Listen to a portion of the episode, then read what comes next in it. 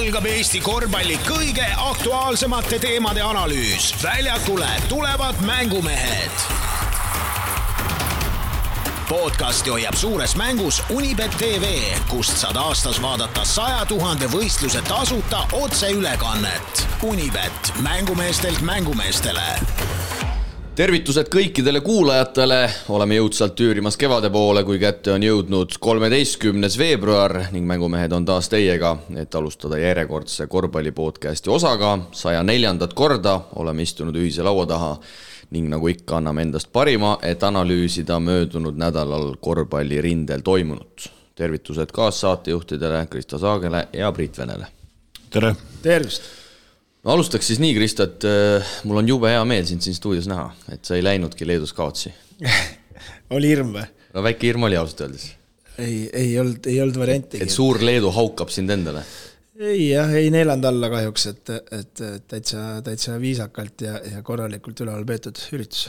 no kui hästi või halvasti Leedumaa sind siis kohtles, kuidas sa selle reisi, kui nüüd korvpalliasjad kõrvale jätame, selle kõige juurde täna veel jõuame, kuidas siis Leedu sind kohtles? Leedu kohtus normaalselt, ega see ju kõik oleneb seltskonnast, meil on vägev seltskond ja, ja saime, saime hakkama ilusti.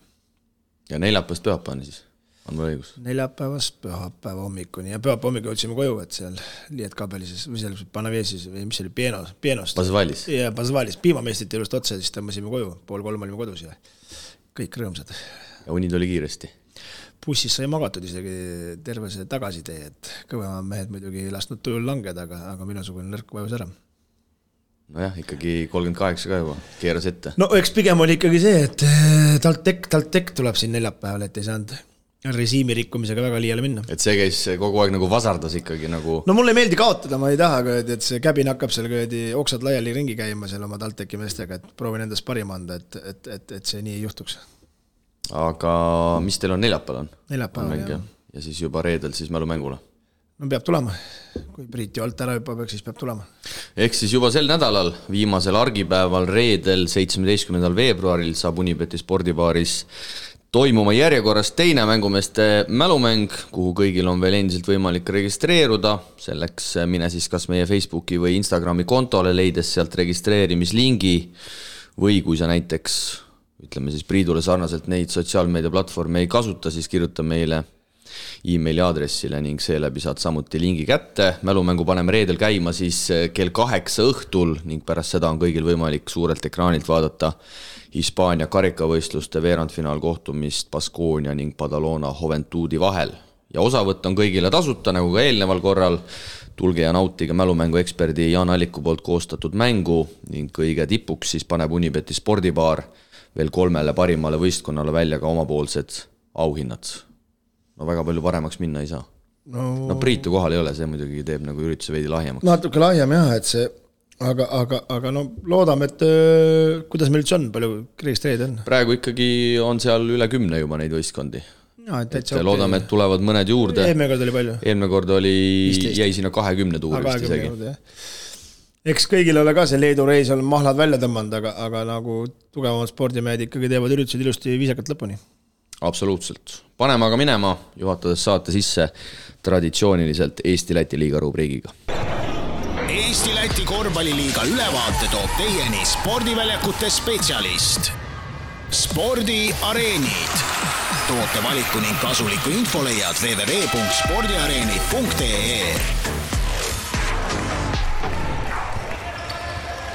möödunud nädalal mängiti Eesti-Läti liigas ühtekokku üheksa kohtumist. laupäeval kohtusid Riia Areenal Eesti-Läti liiga läbi aegade viie tuhande viiekümne rekordilise pealtvaataja silme all toonased tabeliliidrid Petse Prometee ja Riia VEF. mängu oli kuni neljanda veerandini ning siis otsustas Ukraina meeskond mängima hakata, võites siis viimase veerandaja kolmkümmend kaks seitse, aga ma tuleks äh, alustuseks mehed siia publiku numbri juurde veel tagasi, no viis tuhat viiskümmend peaks olema peaks olema ikkagi läbi aegade kõige tummisem, tummisem tulemus, minule vähemalt midagi pärast eelmise aasta Riia Arenal peetud Final Fouri ei meenu. ja seal vist ka nii palju, et seal mingi kolme tuhande kaheksasaja või nelja tuhande juures olid need numbrid, et no järelikult ikkagi inimestele seal äh, Lätimaal läheb see asi korda. no selleks peab olema vaata hea võistkond ka, keda vaatama minna, et ega noh, Graamo mäng oli ka võimane, vaata saal oli täis. et kui ikka mängitakse nagu heal tasemel, heade vastastega ja millegi konkreetse asja peale, siis küll need inimesed tulevad. aga sam-. lihtsalt neid mänge võiks olla tihedamini. ja aga samas näitab ära, et äh, Champions League ei huvitanud kedagi, seal ei käinud nii palju inimesi vaatamas. väga palju ma taustalt uurisin, VEF tegi selle mängu osas ka selles suhtes tööd, et et nagu me teame, viimane mäng enne seda Prometee mängu oli VEF-il Viimsiga ja sinna vahele jäi päris pikk periood ja, ja ligi tuhat piletit anti ära koolides siis lastele tasuta, nii et äh, päris palju pandi sinna ka ressurssi, et need inimesed sinna saada, aga no ikkagi üle viie tuhande inimese, see on päris muljetavaldav äh, number, ma ise põgusalt seda mängu ka vaatasin, äh, VEF oli enne viimast veerandaega, sisuliselt viimase veerandi alguses veel seal circa veidi vähem kui kümnega peal, aga siis DJ Stevensi ja Gian Clavelli kolmesed sisuliselt selle asja ära otsustasid ja VEF siis viimasel veerandajal suudab skoorida vaid seitse punkti ja Prometee kaugvisked selles mängus neljakümnest viisteist, et seal ikkagi, ma ei tea, kas siis, kas siis VEF pakkus või, või Prometee mehed siis otsustasidki lihtsalt tol päeval kaare tagant viskavad surnuks. peale laduda, aga jällegi Läti poolelt natukene uurisin ka inimestelt, kes saalis olid ja, ja noh, Prometee nende hinnangul ikkagi kolmkümmend viis minutit olevat seal jalutanud ja siis viimased viis minutit siis pandi natukene gaasi aga jalutasid, mis jalutasid, vaata noh, seitse punkti ikkagi veerandiga lasta endale on ka ikkagi, see näitab, et kaitses võimu on. nojah, ütleme siis, et see, seda enam näitab, et me põhimõtteliselt siin ikkagi tabeli, tabeli ütleme, top kolme võistkonnad Prometeiga, ütleme siis top kolme võistkond mängib ja siis nad saavad ka endale lubada nagu jalutamist ja siis, kui käiku panevad, siis ei ole enam kellelgi, et kevadesse vaadates, siis on päris, päris nutter, nukker värk hetkel. jah, Prometee ju jätkamas Eurokapi tasemel ikkagi endiselt, endiselt võimsalt. Prometee on tõusnud A-alagrupi liidriks, mehed, kümme võitu, neli kaotust. just vaatasin ka seda, et. seal nad lähevad väga hästi. see on ikkagi väga jõuline avaldus, me räägime Euroopa tugevuselt teisest sarjast ja juhitakse A-alagruppi ja nende selja taga on hispaanlaste Juventud, prantslaste Burg, sakslaste Ulm no ütleme nii, et Ginsburg teeb selle satsiga ikkagi väga head tööd, nagu ma siin mingis, mingis saates ka oma isiklikku arvamust väljendasin, minu meelest see võistkond ei ole võib-olla seda rahakotti arvestades kõige paremini komplekteeritud, aga järelikult äh, Tšehhis treener on ikkagi noh, Tšehhist on muidugi palju öeldud, tal on ka Iisraeli pass ja, ja tegelikult on Iisraeli mees, aga aga muljetavaldav, muljetavaldav ja niisugune meeskond on meil siin Eesti-Läti liigas. jah, ma ütlen, ma panen puusalt, aga ma arvan, neil on praegu mingi seitse-null või seal eurokapil. Nad on päris võimsalt pannud ja ma vaatan selle siin oli mingi kolm-neli või, või, või neli-kolm, kumba pidi, pidi oli, et kui mingi kuus või seitse-null on teinud siin hetkel, et, et päris ägedalt panevad ja no millegipärast äh, ma arvan, et, et, et see on hetkel kaasa aidanud, et siin Eesti-Läti liigas mängivad, et parem on ikkagi ka neid mänge mängida, kui, kui lihtsalt treenida, et, et see on nende jaoks, ma arvan, hea, hea valuuta. sul on õigus, viimased äh, seitse mängu on äh, on Prometee Eurokapi tasemel võitnud, viimane kaotus pärineb kuuendast detsembrist, kui Burgile jäädi võõrsil alla kaheksakümmend viis, üheksakümmend kaks, seejärel on võidetud Cluj-Napocat, Veneetsiat, Lietkabelist, Pressiat, Bursaspori, Juventudi ja viimases voorus siis enne seda VEF-i mängu CD Vito olümpiat äh, suures skooriliselt üheksakümmend neli kuuskümmend kaheksa, ehk siis viimane kaotus Prometeil kahe liiga peale pärinebki kuuendast detsembrist, no ma ei hakka kokku lugema, see võiduseeria, kui Eesti-Läti liiga mänge ka arvestada, see on viieteistkümne juures. see on jõhker. et no selles mõttes jah, ikkagi, ikkagi neil on päris ühtlane sats, Eurokapil nad muidugi nii laia rotatsiooniga ei mängi, aga siin Eesti-Läti liigas nad hoiavad jälle kõiki mehi soojas ja, ja ja nende jaoks on see, ma arvan, hea liiga üheksateistkümnemänguline võiduseeria sain siit kiirelt praegu kokku siis kahe liiga peale, nii et nii et selle koha pealt veelgi ägedam, et niisugune meeskond tegelikult Eesti-Läti liigas sel hooajal mängib ja, ja noh, ilmselgelt me näeme neid ka finaalturniiril, mis siis minu andmetel toimub Unibet Arenal, seitse-kaheksa aprill äkki see vist oli. minu meelest see isegi basketi lehel kommunikeeriti välja, et et Unibet Arena on, on toimumiskoht ja noh, loodame siis ikkagi, et äh, näeme kõrgetasemelist korvpalli, sest ega ka Riia VEF ja ma ütleks ka Kalev Cramo ju ei ole, ei ole papist, papist poisid. Ja muidugi kellegi koht sinna sisse kirjutatud ei ole, aga noh, ma arvan, et need kolm meeskonda on ikkagi, ikkagi väga lähedal, et sinna nelja hulka pääseda. Jah, väga lähedal, aga ma, ma loodan ikkagi siin üllatust ja, ja loodan, et kaks Eesti võistkonda, nii Tartu kui, kui Cramo on seal, et Tartul on muidugi natukene raskem, aga, aga VEF-iga kohad ära vahetada ja koduväljaku eelis võtta, miks mitte. aga kui me juba hüppasime siia laupäeva peale, siis tuleme nädala algusesse tagasi.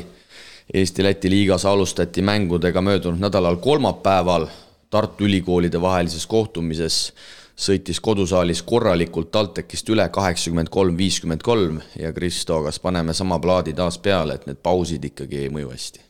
Tuleb nii välja, kui me võtame ka selle nädala viimase mängu, et siis ikkagi need pausid tõesti hästi ei, ei mõju ja, ja tundub, et äh, skautingut uue mehe kohta ei osatud teha, et kakskümmend kaks, seitse, kuus kohe mees pani siin, et, et päris huvitav nimi on muidugi, Tšitaurus.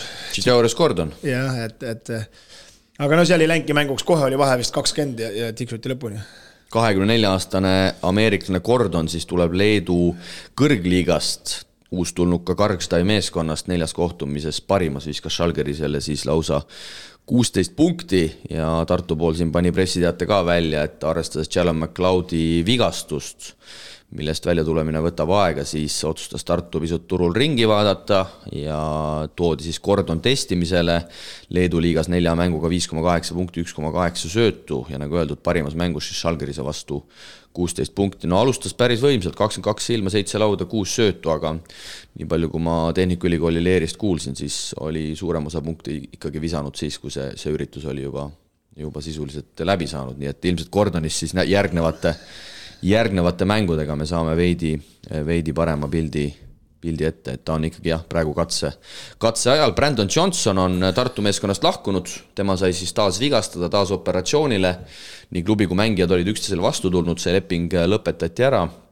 ja Tartu igal juhul plaanib siis tuua jõudu juurde ka eesliini, mis on, ma arvan, üsna loogiline, sest hetkel on seal Pavelka, Vojnalovitš ja, ja Patrik Saal, kes, kes siis sel hooajal väga palju väga palju mänguaega teeninud ei ole, et kui Tartu tahab ikkagi ka Eesti-Läti liigas nelja hulka jõuda, seal korralikku mängu mängida, noh siis on ma arvan, et te olete minuga nõus, siis on vaja kedagi juurde tuua.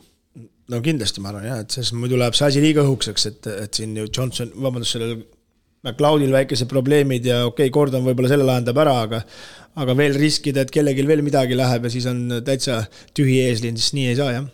ja Tartu siis äh, toob sellele mängule seitsesada viiskümmend üheksa pealtvaatajat ja tehakse selline korralik ülikoolide vaheline vastasseis, ma saan aru, et seal tudengid vist Tartus pääsesid äh, ka tasuta sisse nii et Tartul need publikunumbrid on endiselt väga, väga korralikud ja sotsiaalmeedias on näha, et selle nimel, selle nimel nähakse ka vaeva, vahetusest Tartule viiskümmend üks punkti, suurim edu kolmkümmend üheksa punkti, nii et sisuliselt seal, seal väga mänguks ei lähe ja, ja Tartu jätkab Eesti-Läti liiga tabeli mõistes väga korralikult, kolmapäeval siis ka teine mäng ja sealt tuleb ikkagi korralik üllatus, kui Keila meeskond, kes alles mõned päevad tagasi sai Viimsilt korraliku, kas oli kolmekümnese kolaka, võtab kodus Viimsi ära ilma Vitoltsi ja Radunitšita üheksakümmend üks, kaheksakümmend seitse.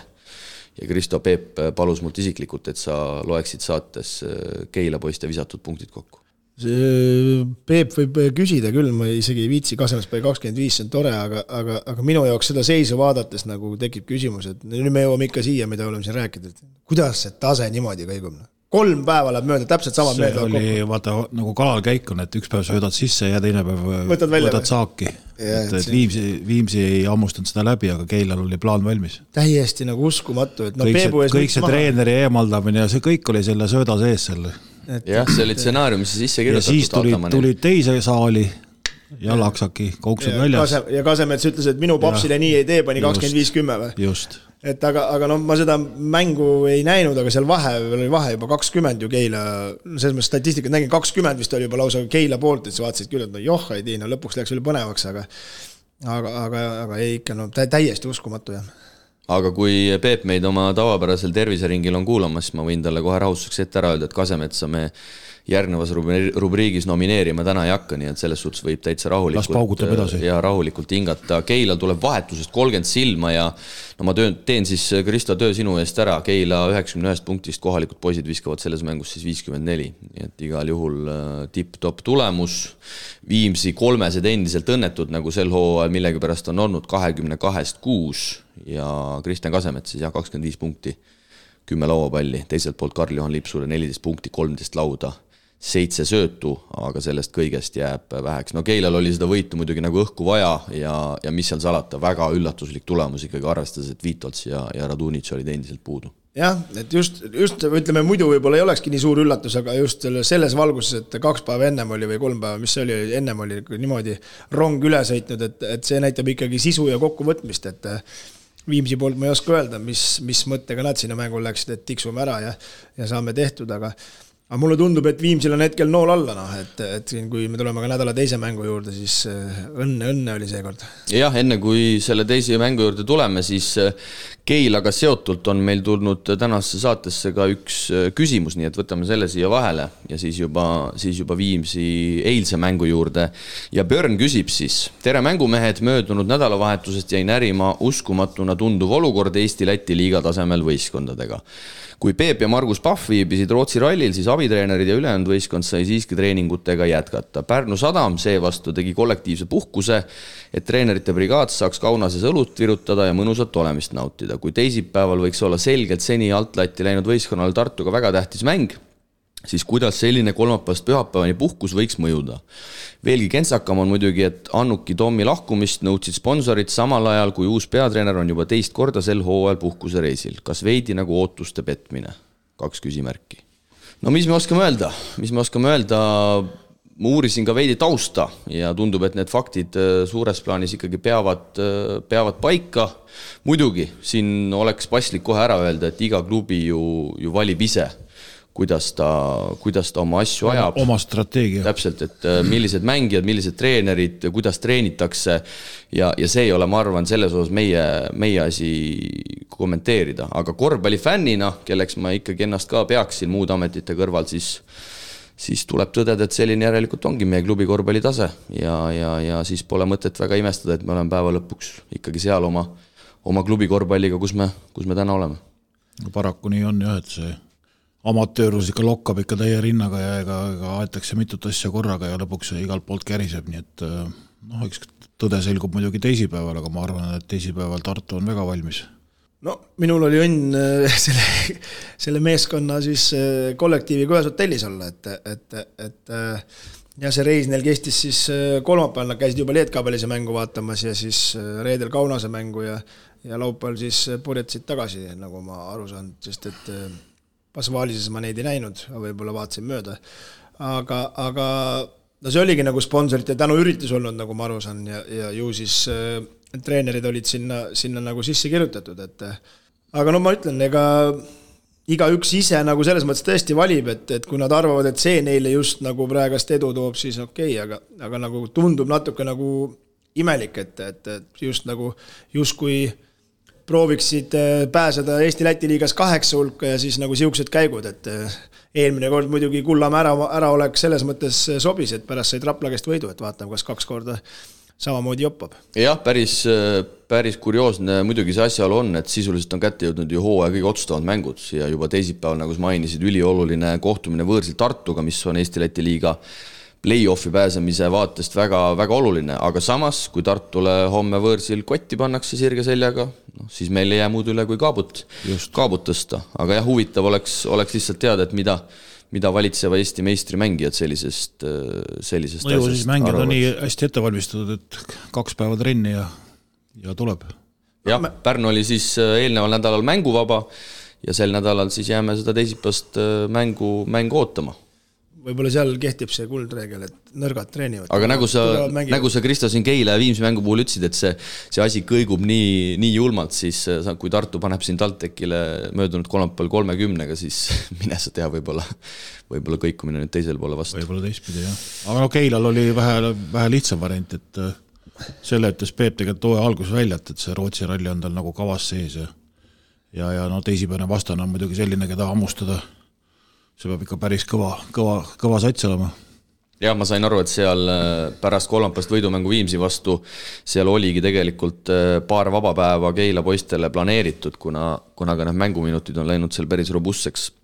ja, ja, ja Peep vist oli seal juba, juba laupäeval või, või pühapäeval selles suhtes Rootsist tagasi, et et treeningtöö, treeningtöö jätkas, aga, aga jah, eks ta natukene selline muigele ajav, ajav teema on ja, ja Björni küsimus äh, tabab tegelikult päris korralikult Eesti klubi korvpalli vaadates äh, otse, otsemärki jah, ütleme, kui see siin praegust see jutualune oleks meil, ma ei tea, Rakvere Tarvas või, või Tallinna Kalev, siis nagu eriti nagu võib-olla ei, ei kõnetakski, et, et see, see on nagu selles mõttes, et see on nagu noh, pigem niisugune põlve otsas tegev üritus praegust, et, et vähemalt need aastad, mis siin näidanud on ja ja, ja aga kui me räägime ikkagi reaalselt Eesti meistrist, et siis, siis nagu võtab küll nagu, et võiks ju püüda nagu sammu edasi teha, et, et seda kuidagigi, et sel aastal on pigem nagu oldud kogu aeg hädas, aga vaatame, kevad on, kevad on.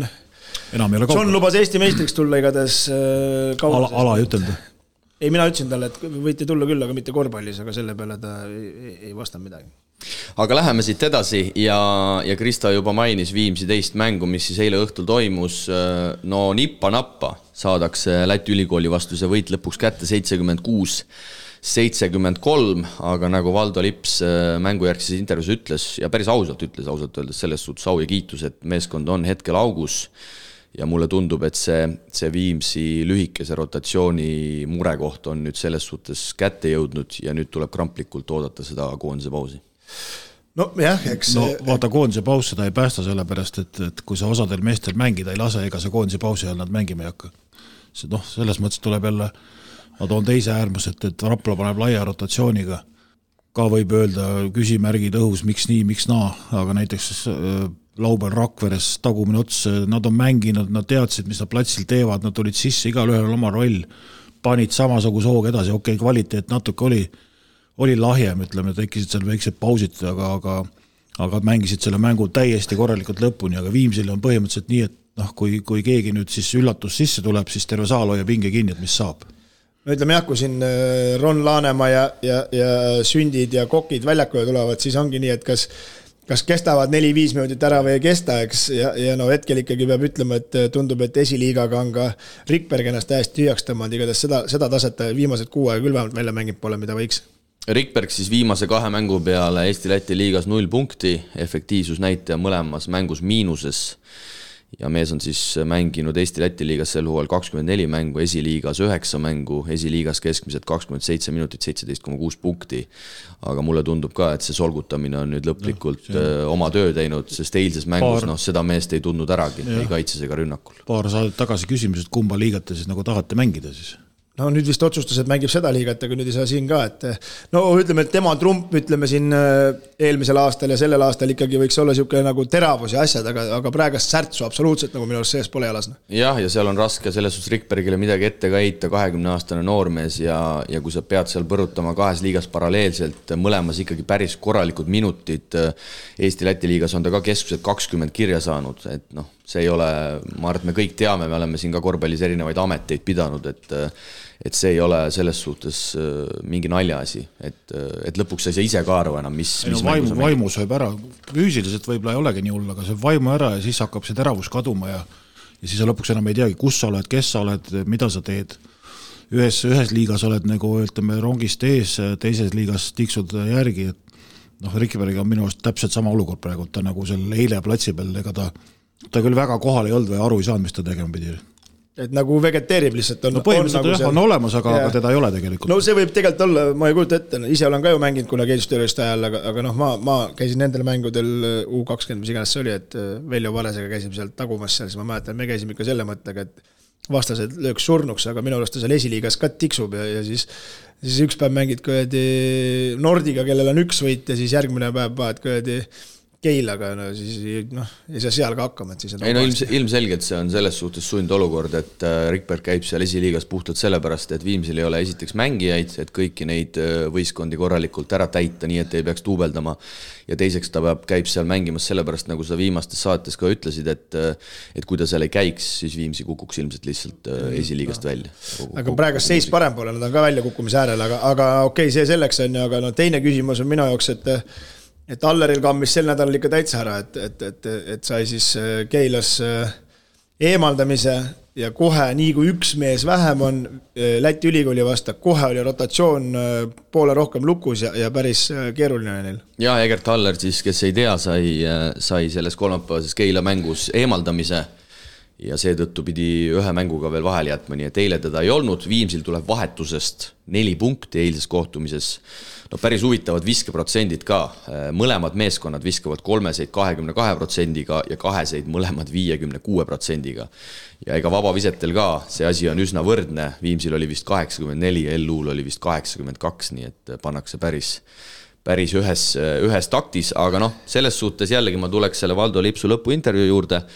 Kehva mänguga võeti see võit vähemalt ära, see on, see on ainus päikesekiir, aga nagu ta ka ütles, siis siis need põhimängijate minutid, rääkimata siin võib-olla Rikbergist ja Hindist, äh, sellest äh, esi- ja meistriliiga vahel solgutamisest, on ka ikkagi mõjuma hakanud. Harris sel hooajal kolmkümmend neli minutit, see on liiga number üks näitaja, Karl-Juhan Lips kolmkümmend kolm minutit, see on liiga number kaks näitaja. Ja Malik Toppin kolmkümmend üks koma seitse minutit, see on liiga number viis näitaja noh, ütleme nii, et no need... kuigi statistiliselt teevad kõik mehed jälle Toppini kohta, jah, Toppini kohta ma ei oska öelda, aga Harrise lipsu kohta ma julgen küll väita, et nendele pigem meeldib rohkem väljakul olla. et noh, eks teine küsimus on, kuidas nad kestavad, aga mulle tundub, et nad vähemalt oskavad, oskavad oma jõudu nagu jagada. ja, ja teiseks noh, ma ei tea, see Viimsi hetkel ikkagi oleks siit ka veel tuppa saanud, siis oleks ikka see tabeliseis päris nukaks läinud, et selle Keila, Keilaga nad juba natukene tegid raskemaks seda tabeliseisu, et neil on nüüd kahekümne neljast mängust neliteist võitu ja kümme kaotust, et siin oleks veel võimalus veel Ventspils välja taguda. aga individuaalsest kaitsemängust on näha, et ega ega nendele suurte minutite meestele tegelikult ka see asi ikkagi on mõjunud ja, ja, ja, ja noh, Läti ülikoolil seal kohati lasti ikkagi teha päris, päris seda, mida noored lätlased ise, ise tahtsid ja, ja noh, tegelikult tõesti ma ütleks, et Viimsil oli natukene õnne isegi, et see, et see mäng seal seal kodusaalis äh, kätte saadi. ma küll Läti ülikooli mänge väga palju vaadanud ei ole, kui eestlastega mängivad, aga, aga jälle minu üllatuseks oli siis äh, platsil jällegi abitreener Plaus, viskas kuus punkti ja kolmest kolm ja. ja Viksne on ka tagasi. jah, ja, ja ma mõtlesingi, et Viksnet pole, aga see tuli ka järsku väljakule, et päris, päris huvitav käik ja kohe nagu oli Läti ülikool nagu paremini mängus just nii, aga laupäevased mängud ja, ja Priit käis siis äh, minu Kristo puudumisel härra Soodla ja härra Sokuga Rakveres. Ja ega sellest mängust vist Priit väga midagi rääkida ei ole, ma ise samal ajal sõitsin Kaunasest tagasi ja, ja seda mängu ka bussis, bussis vaatasin, no esimese veerandajaga sotid selgeks, kolmkümmend kolm, neliteist. no mitte ainult veerandajaga, vaid põhimõtteliselt esimese kolme minutiga. Rapla väga tuli hästi peale, just enne mängu arutasime, et kes on võtmemängijad ja mis nad nagu peaksid tegema ja ja, ja väga-väga kokkuvõtlikult tulid ja, ja, ja noh, te-, teete nii, nagu peaks tegelikult olema, et tugevad võistkonnad tulevad ja teevad nõrgematele asjad selgeks, et pärast mingit jama ei tekiks. aga selles mängus pandi ikka veel lõpuni ka, nii et viiskümmend silma vahet no ütleme, ka seda mängu ei näinud, aga nagu sinu jutu taustaks, mis sa ennem tõid, et, et, et see lai rotatsioon, et need vahetusest tulevad mehed ikkagi nii palju nagu seda pilti ei muuda, et sulanduvad hästi sisse ja nõrgemate vastu ikkagi domineerivad ka nemad minu jaoks oli päris kõva kukkumine, mis seal salata, eelnev päev Žalgiris Arena viisteist tuhat ja siis panin bussis selle ürituse peale, vaatasin statistikas seitsekümmend seitse pealtvaatajat. no liiga suur saal on Rakveres. Kastani areenal, aga selle, selle võistkonna jaoks. aga ütleme nii, et mis, see on ka nagu seletatav, aga no minu jaoks oli see ikka väga jõhker kukkumine no mida sa seal ikka vaatad, kui, kui sa tead, et tuppa tuleb? no just, et oleks siis olnud, ütleme, tasavägine ja, mäng, aga no, seal oli enne, nii ühel enne ühel... siin rääkisime võistkondade tegevusest, siis näiteks noh, BC Tarvas pooled mehed olid reede õhtul Kuremaal. järelikult nad äh, ettevalmistustrenni nad eelmine päev ei teinud. no ja siis see, see, see pilt oli täpselt selline, nagu ma kartsin, et, et noh, nad tulevad väljakule, nad ei tea, mis nad teevad. ja täpselt nii oligi, Raplal seevastu oli kõik teada, kust punkte tahetakse saada, mismoodi seda tahetakse teha, mida kaitses mängitakse.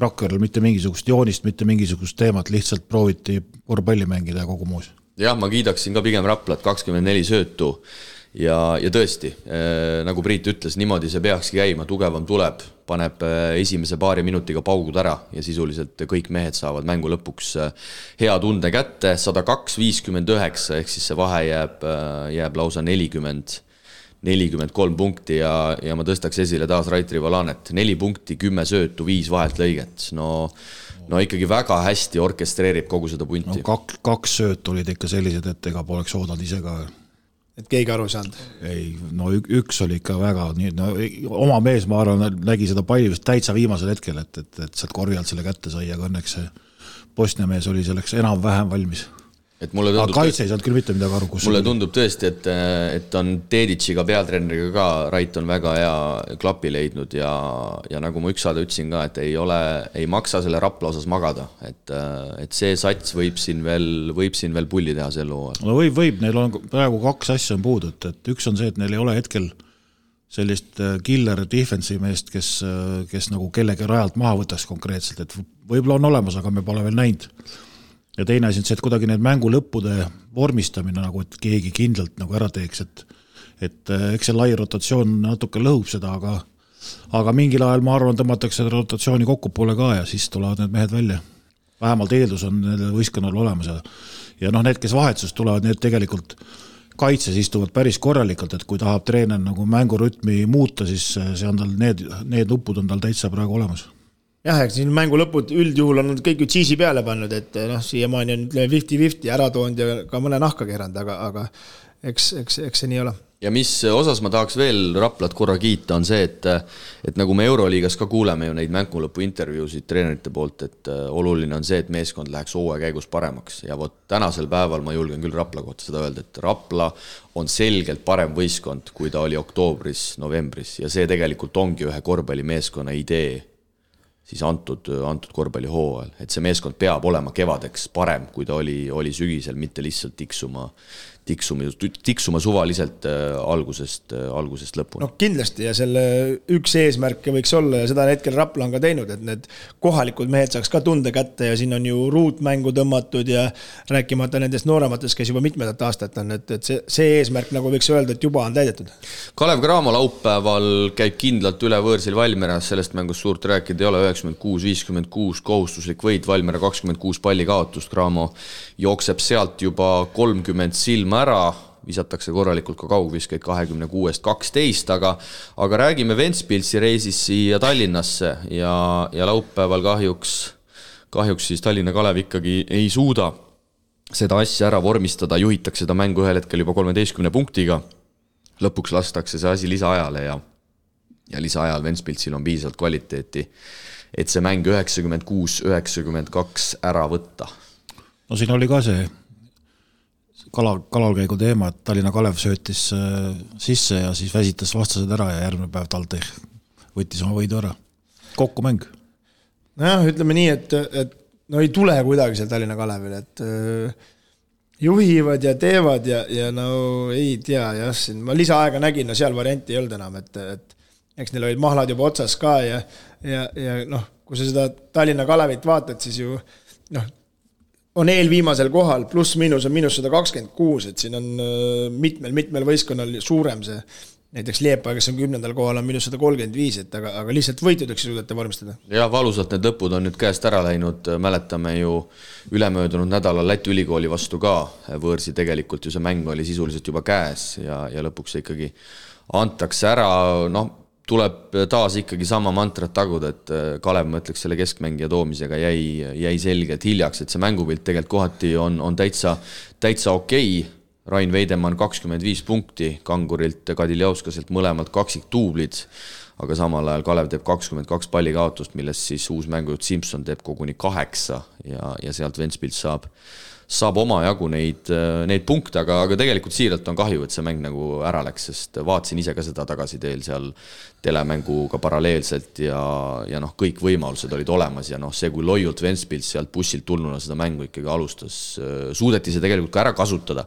ja seal kõvasti nagu Ameerika mäed see asi käis, küll Kalev ette, taas Ventspils järgi, Kalev ette, Ventspils järgi ja ja lõpp läks nii, nagu, nagu kahjuks ta kipub minema. no ütleme nii, et nüüd on, nüüd on juba otsustamise koht Tallinna Kalevil, et esimesed äh, viis või kuus kuud, kaua nad siin või neli kuud siin otsustasid, kas nad välismaalased toovad, lõpuks tõid, eks.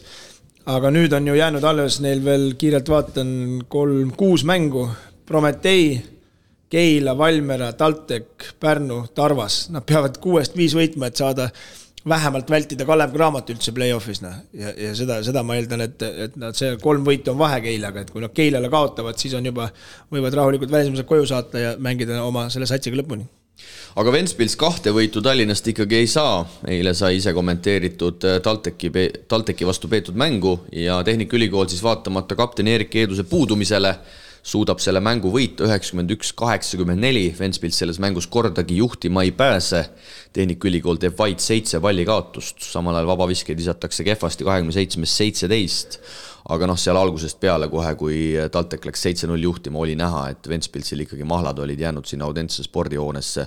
ja no näiteks endine Pärnu mees Liinar Jounsemps väljakult üheksast null, noh selline asi tihtipeale ikkagi näitab, et jalgu, jalgu eile Ventspilsi meestel all ei, ei olnud no see on meie see liiga jälle traagika, et, et üldse mängida kaks päeva järjest, see on noh, see ei ole nagu tegelikult õige, et et äh, siin hiljuti oli just VEF-i peatreeneriga ka Läti portaalis intervjuu ja ütles samamoodi, et liiga on arenenud, on tõusnud, aga sellised üksikud momendid, et, et kaks päeva järjest mängitakse, et see nagu ei jäta nagu tõsist muljet, et see on see koht, mida peab nagu edasi arendama, et selliseid asju ikkagi ei oleks.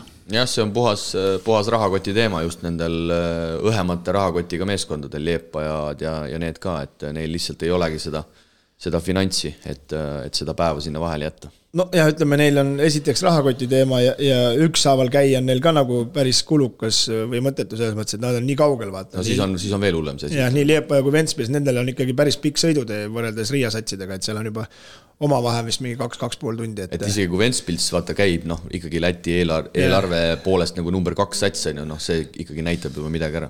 jah, järelikult see näitab seda, et nad ei austa eestlasi, arvavad, et kaks, kaks päeva järjest kotti neile, aga hetkel, hetkel sellega õnneks hakkama ei saanud. Oliver Metsalult väga suur mäng, kakskümmend kaheksa punkti, kaksteist lauapalli, sisuliselt äh, ligilähedaselt täisminutid. Oliver väljakul, ukrainlane Žundel eelkõige teisel poolel ka särab kakskümmend seitse talle kokku ja ta Ventspilsi poolelt siis endine Tartu mees Edmunds Elksnis saab parimana seitseteist silma kokku Vembit ka ei olnud eile, ma vaatasin rosteris, kas esimeses oli mängus ka? oli ikka, mängis, aga oli, oli ütlemata kehva. aa, okei okay,, siis ma vaatasin kuidagi ühe silmaga seda. ja seal ikkagi kohtunike poole ka, vastaste peatreeneril Fogeltsil oli väga palju ütlemist ja, ja, ja ja noh, ütleme nii, et see on ikka selles suhtes ka liigale see väga hea ei ole, et mulle tundub, et seal Lätis tehakse ühtpidi ja, ja meil siin tehakse, tehakse teistpidi, et, et ei teagi, et ma seal eile ülekande jooksul ka mainisin, et ega siin ei ole head lahendust, et kus sa neid neutraalseid kohtunikke ikka võtad, et et kuidagi tuleb nagu hakkama saada. no ma ei tea, kui lätlane hakkab siin vinguma vile üle, siis ma ei tea, kas siis äh, nii roosade prillidega Lätis vaatab, et seal ju pannakse meile ikka tihtipeale tehakse üks-null väga kergelt ära. Nojah, eks see on, ma arvan, et Lätis räägitakse jälle teistpidi, et. eestlased käivad seal, kiruvad need kohtunikud Just, ja need käivad siin. ongi, aga nii reaalselt on. see on elu, jah nii reaalselt ongi ja, ja selle nädala mängud siis algavad juba homme, nagu öeldud, Tartu-Pärnu, jääme siis ootama, Prometee Keila ja siin tuliseid eestlaste omavahelisi mänge on teisigi, ma tooks välja kolmapäevast TalTech Viimsi, laupäeval siis TalTech läheb Märjamaale kusjuures. nii et Rapla on pidamas oma selle nädala laupäevast kodumängu siis Märjamaa spordihoones kõikidele korvpallisõpradele teadmiseks ja ja pühapäeva jäävad ka päris korralikud maiuspalad Viimsi, Pärnu ja, ja Keila, Tallinna, Kalev, mõlemad tabeliseisu mõttes ikkagi ülimalt olulised lahingud. kas Rapla TalTechi on telemäng ka või? Äh, telemäng on meil sel nädalal pühapäeval hoopis Keila, Tallinna, Kalev. okei okay., no see on jällegi ka päris niisugune tabeli mõttes ikkagi väga otsustav mäng, kui Keila suudab selle ära võtta, siis kohe kindlustab selle, et Tallinna Kalevil on ikka üliraske neil järgi jõuda, sest hetkel ju üks-null juhib ka Keila ja, ja, ja ja see saab olema ka üks ütlemata põnev tabeli mõttes, kuigi see on tagaotsas, aga ikkagi jah, eilne TalTechi võit kindlasti andis neile sellise lisavõidu ja, ja nüüd on nad siis näiteks Pärnust noh, ma ütleks ikkagi vaid kolme võidu kaugusel, sama palju mänge on, on mõlemal, mõlemal peetud ja, ja Keila sai sellise boonusvõidu jällegi, jällegi Viimsi vastu, nii et selliseid üllatustulemusi siin ikkagi, ikkagi aeg-ajalt juhtub ja, ja Tartu meeskond siis omakorda oli saatnud positiivsed tervitused Tallinnasse, et aidati Ventspils, Ventspils siis kauguses hoida. Ventspilsi nüüd juba Tartust kaks kaks kaotust enam. no ütleme nii, et äh, TalTechil on minu arust äh, kõige mõnusam graafik veel järgi jäänud, et äh, tal on ainult VEF, Graamo ja siis on juba, on juba minu arust nagu lihtsurelikud vastas. aga räägime siia lõppu siis ka Kalev Cramost ja, ja eurosarjast, need emotsioonid ja tunded on küll nüüd veidi äh, veidi juba lahtunud, aga, aga mis seal, mis seal salata, Kristo, kolmapäev Kalevi spordihallis oli, oli päris, päris äge ja, ja koju oli päris tore sõita. no ütlemata äge, ütlemata äge ja, ja, ja, ja noh, ütleme nii, et äh, eestlane kodus äh, on niisugune tagasihoidliku vinnaga, et äh, väga me seda tuhat viissada viitekümmet inimest käima ei saanud, et seal viimaseks viie minutiks saime nad käima ja ja, ja no ütleme ausalt, mul endal seal kommenteerides oli küll tunne, et kurat, kas tõesti ei tulegi ära või? no nii kuidagi lukus ja lukus ja siis need viis viimased minutid, kui hakati neid kolmesid järjest äh, sisse laduma ja neid pandi viis tükki järjest, et siis, siis kuidagi nagu saadi paisu tagant ära ja no kõige otsustavam ongi, kes lõpus juhib, et aga esimesed kolmkümmend viis minutit küll väga hea mäng ei olnud jah, tuleb, tuleb hollandlaste Den Bosch'i kiita, nagu tegi tegelikult ka Iko Rannula, et äh, ei ole üldse paha sats, korralik treener, korralik joonis, neil oli selge idee, kuidas nad seda mängu mängida tahavad, aga aga jah, viimane veerand siis ikkagi Kalev Cramole kakskümmend seitse, kümme, viimasel veerandajal pärast seda time-out'i kui viis kolmkümmend oli circa minna, siis viis kolmest Kalev Cramolt ja ja vaatasin ka, et, et see kolmteist null spurt tehti seal siis kolme poole minutiga ja, ja sisuliselt sel perioodil Den Bosch siis korvi ei saanud, seis oli viiskümmend kuus, nelikümmend kaheksa hollandlastele ja siis ühel hetkel kuuskümmend üks viiskümmend kuus oli Kalev Cramo juba ees, kui kolm viiskümmend kaks oli minna. ja noh, siis tuli rahvas taha ja, ja sisuliselt ega seal enam hollandlastel tõusmise kohta ei, ei olnud ka jah, et see on nagu, mina iseenda, enda, enda mõttes nagu siin on võib-olla taga, tagantjärgi kuidagi tarkus või, või noh, pärast ütled, et sellepärast, aga ütleme nii, et see kohtunik ise tõmbas selle saali käima seal ja, ja, ja ka Kalev Cramo mängijad, mäletad, kui see Meiers pani selle kulbi ja, ja kohtunik vilistas vea ja siis läks ikka täitsa mölluks seal ja, ja pärast seda see torm tuli peale tuli ja, ja no igati hea meel, no ei oleks tahtnud küll kuidagigi, et me oleks kuidagi sealt välja kukkunud. nii et Kalev Cramo siis äh, neljandas eurosarjas kaheksa hulgas, veerandfinaalseeria sakslaste Brose Bambergiga aga siin on nüüd päris palju küsimärke, ma vahetult enne tänase saate lindistust suhtlesin veel ka Petse Kalev Cramo manageri Ramo Kasega ja, ja hetkel lihtsalt Tallinnas ei ole ühtegi korralikku saali, kus kaheksandal märtsil ehk siis kolmapäevasel päeval, mil see mäng peaks toimuma, saada oleks. Unibet Arenal on siis mingi laskursportlaste EM, saal on nädal aega kinni, nii et see ei ole isegi kaalumisel. Kalevi spordihallis toimub käsipalli Euroopa meistrivõistluste valiksarja mäng ja ka selles osas on seis keeruline. hetkel on sakslastele antud pakkumine mängida kuuendal. see peaks olema esmaspäevane päev, aga Bambergil on koduliiga mäng kolmandal ja Bamberg esitas seal rida tingimusi, mis tingimustel nad on nõus seda mängima, Kalev Cramo peab maksma neil kinni lisaöö Berliinis, lisaks äh, kompenseerima mingi osa lennupiletitest, lisaks veel siin Tallinnas Lembitu hotellis tuleb, ähm, tuleb kinni maksta üks öö ja, ja Ramo ütles, et see, see kulu läheb kokku sinna kuskile kümne tuhande kanti. ehk siis sakslased on väga jäigad, vastu tulla mingis osas ei taha ja, ja hetkel see asi on kõik õhus. kui peaks tulema kõige kurvem stsenaarium, siis Kalev Cramo ilmselt on minemas seda mängu mängima kas äh, Rakverre või, või Pärnusse. noh, Rakvere mees ei, Rakveresse meile sobiks, aga, aga, aga, aga ma arvan, et seal Rakveres, aga no ei noh, sobiks igal pool mängida, ma arvan, et sihukesele mängule me paneme selle saali täis, vahet ei ole, kas ta on Pärnu või Rakvere, eks, aga, aga praegust on ju küsimus, et Kalev Cramo mängijad, kui nad on terve aasta treeninud, treeninud siis Kalevi hallis ja isegi, ma isegi ei kaaluks ka seda Unibet Arenat, sest ne, see võistkond pole seal mänginud ju. ei ole minu teada sel hooajal. ei ole, ei ole ja, ja, ja, ja selles suhtes ma olen selle Unibetiga sinuga nõus, et igas, igas muus olukorras ma tõstaks igal juhul kaks kätt ja ütleks Unibet, aga praeguses case'is, kus meil on kaheksa hulgas mäng, meil on noh, meil on reaalne võimalus ikkagi edasi saada, see Bamberg ei, ei ole ei. mitte midagi erilist, on ju, siis igal juhul ma viiks selle mängu Kalevi spordihalli, mis siis, et kõik võib-olla sisse ei mahugi, aga kui me viiks selle mängu Unibeti, siis me võtaks Kalev Cramolt täielikult ju koduväljaku no, ega, eelise ära. ega see Pärnu ja Rakvere parem pole variant, et ei, see ei ole ole parem, aga nagu ma ütlesin, Unibet on laualt maas selles suhtes, et igal juhul, kui Kalevisse ei saaks, siis oleks muidugi Unibet järgmine variant. aga, aga no nüüd on, nüüd on nagu ütleme, et treener sisetunne peab ütlema, et, et kuidas ta arvab, et tema võistkonnale milline kodusaal paremini sobib, noh, selles mõttes, et eh, rahva me paneme sisse, no Rannula on Pärnuga väga tuttav, kaks mängijat on ka selle saaliga väga tuttav, aga aga kuidas seal ülejäänud kambal nagu on ja, ja, ja ka vastaste peale peab mõtlema, et eh, noh pigem kui me tahame nagu koduväljaku eelist äh, ära kasutada, siis tuleb see kümme tonni kuskilt leida ja, ja kuuendal ära teha. ja lisaks siis äh, olid äh, Kalev Cramo kontoriinimesed pakkunud Bambergile mängida ka kümnendal, aga vist üheteistkümnendal on sakslastel juba järjekordne koduliiga mäng ja nende hinnangul pidavat see, see mäng olema välja müüdud. aga minnes ikkagi internetist neid pileteid ostma, siis neid pileteid seal veel oli, nii et äh, sakslased ikkagi ajavad sõrgu korralikult vastu, nii et äh, eks nad, eks nad ka kavaldavad, tahavad ka oma, oma no,, muidugi, oma jaoks selle kasulikuks no, ära keerata. loogiline no. ka selles suhtes, aga no, ma arvan, et äh, Cramo ise ka ei oleks näpud püsti ja ei oleks kõigega vasta, kui oleks, aga aga no eks siin on, ega kergemaks ei läinud, et äh, Ramol oli vaja raha leida ja, ja, ja et iga ring on ju kulukas ja sellega saad hakkama, siis tuleb uus kümme tonni peale ja Rakveresse vaja reisida ja ega see on samamoodi, aga nad peavad juba siis, kui me kolmapäeval mängime, teisipäeval juba kohale minema ja hotellid ja asjad ja noh, nii ta on. jah, see üks alagrupi ring olevat selline kuuskümmend tuhat miinust või no mitte miinust, vaid eelarvesse.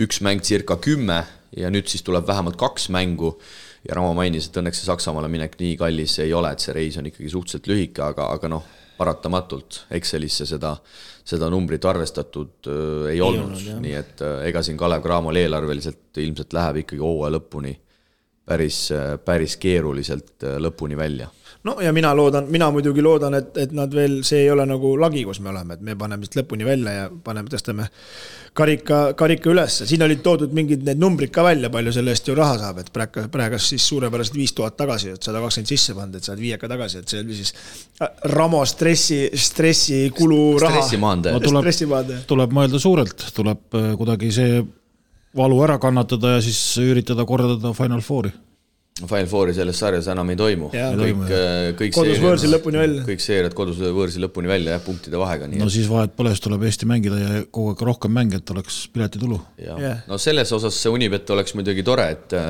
et see täidaks Kalev Cramo kassat päris korralikult, ma panen küll puusalt, aga noh, ma arvan, et praeguses, praeguses olukorras sinna Unibeti circa kolm tuhat inimest saada, ma arvan, et ei tohiks eriline probleem olla, kui teha korralik no palju Rakvere läheb? No kaks tuhat kakssada viiskümmend on istekohti ja, ja, ja saab otsa peale panna veel üks viissada juurde, et niimoodi kaks tuhat kaheksasada saame sisse lükata. no vot, siis ju kannatab Rakveres teha küll. jah, sest et noh, ma toon siia näite, näite eelmisest suvest, kui, kui Paide jalkameeskond Paide linnameeskond, jalkameeskond, vahet ei ole, on ju, jõudis ka seal eurosarjas noh, ka ilmselt seal jalkas mingi neljas-viies tase nagu Cramol meilgi praegu, jõudis sealt edasi, siis äh, nemad panid sinna, äkki oli see Pärnu staadion, kus nad mängisid, seitse tuhat inimest, noh.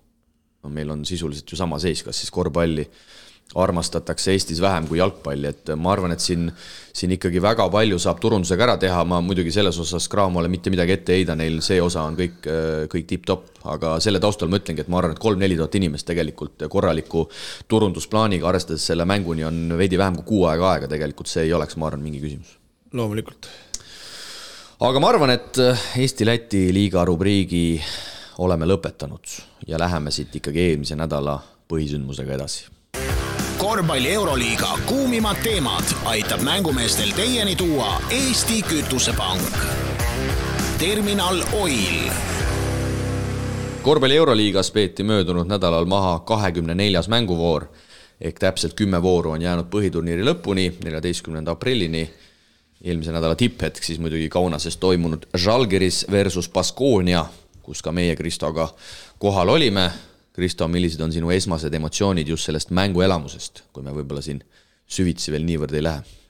no mänguelamus äh, tegelikult suures plaanis äh, ei olnud erinev, kui ma kuu aega ennem käisin Fenerbahce'ga, siis lihtsalt tookord olin. sul oli põhi all ühesõnaga? ei noh, tookord ma olin lihtsalt, äh, olin lihtsalt Salgerise poolt ja, ja ja seekord oligi nagu imelik seal saalis olla selles mõttes, et mõlema, mõlema võistkonna üle on hea meel, aga, aga no kindel Baskonia oli seekord ja ja, ja nii palju oli ikkagi kõvasti erinev, et, et äh, siin ka Leedu meedias äh, pealik ütles, et, et eestlased tegid kõvasti lärmi ja, ja see kaks tuhat inimest ikkagi oli kuulda ja oli tunda seal äh, saalis. jah, äge oli igal juhul.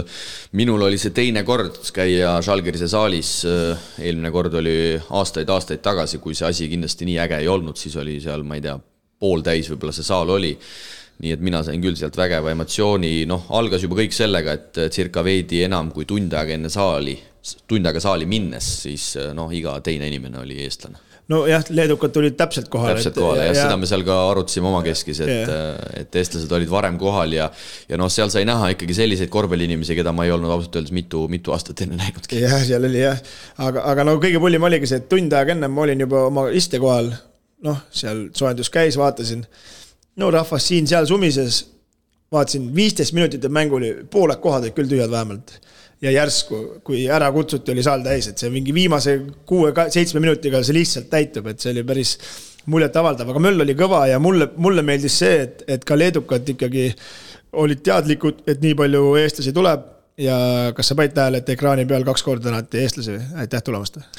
jaa, seda ma nägin, seda ma nägin, aga, aga noh, muidugi muidugi, mis seal meedias ka välja tuli umbes, et oo oh,, et kõik said jube hästi läbi ja, ja seal sõprussuhted ja Baltikumi enam-vähem Balti kett ja no mina päris sellele alla ei kirjuta, et eks madalalaubalised on igal pool, me istusime seal seal äh, Külje peal. Žalgirise ultrate all, mulle tundus, et seal üleval olid need on päris need ultrad on ja ja seal all vist ka meiega koos istusid vist ka sellised mehed, kes vist ultratesse päris veel ei pääse, aga, aga on seal piiri peal ja ja noh, neile absoluutselt ei meeldinud, et meie seal vist olime, sest et iga kord, kui Baskonia seal korvi viskas või ilmselgelt, kui Kotsar ülevalt alla pani, siis me üle keskmise seal erutusime ja püsti tõusmise, püs-, tõusime siis püsti aga, aga noh, seal ikka keskmised sõrmed lendasid ja, ja absoluutselt ei sobinud, aga aga nagu ma ütlesin, madallaubalisi on igal pool ja tegelikult ma usun, et see, see Žalgirise saal on ikkagi üsna korvpalliteadlik ja, ja noh, see on selline tõrvatilk meepotis. Sellepärast sa nii vaikselt istusidki seal, vaatasin. ja, ja ma kartsin, ma hirmsasti kartsin.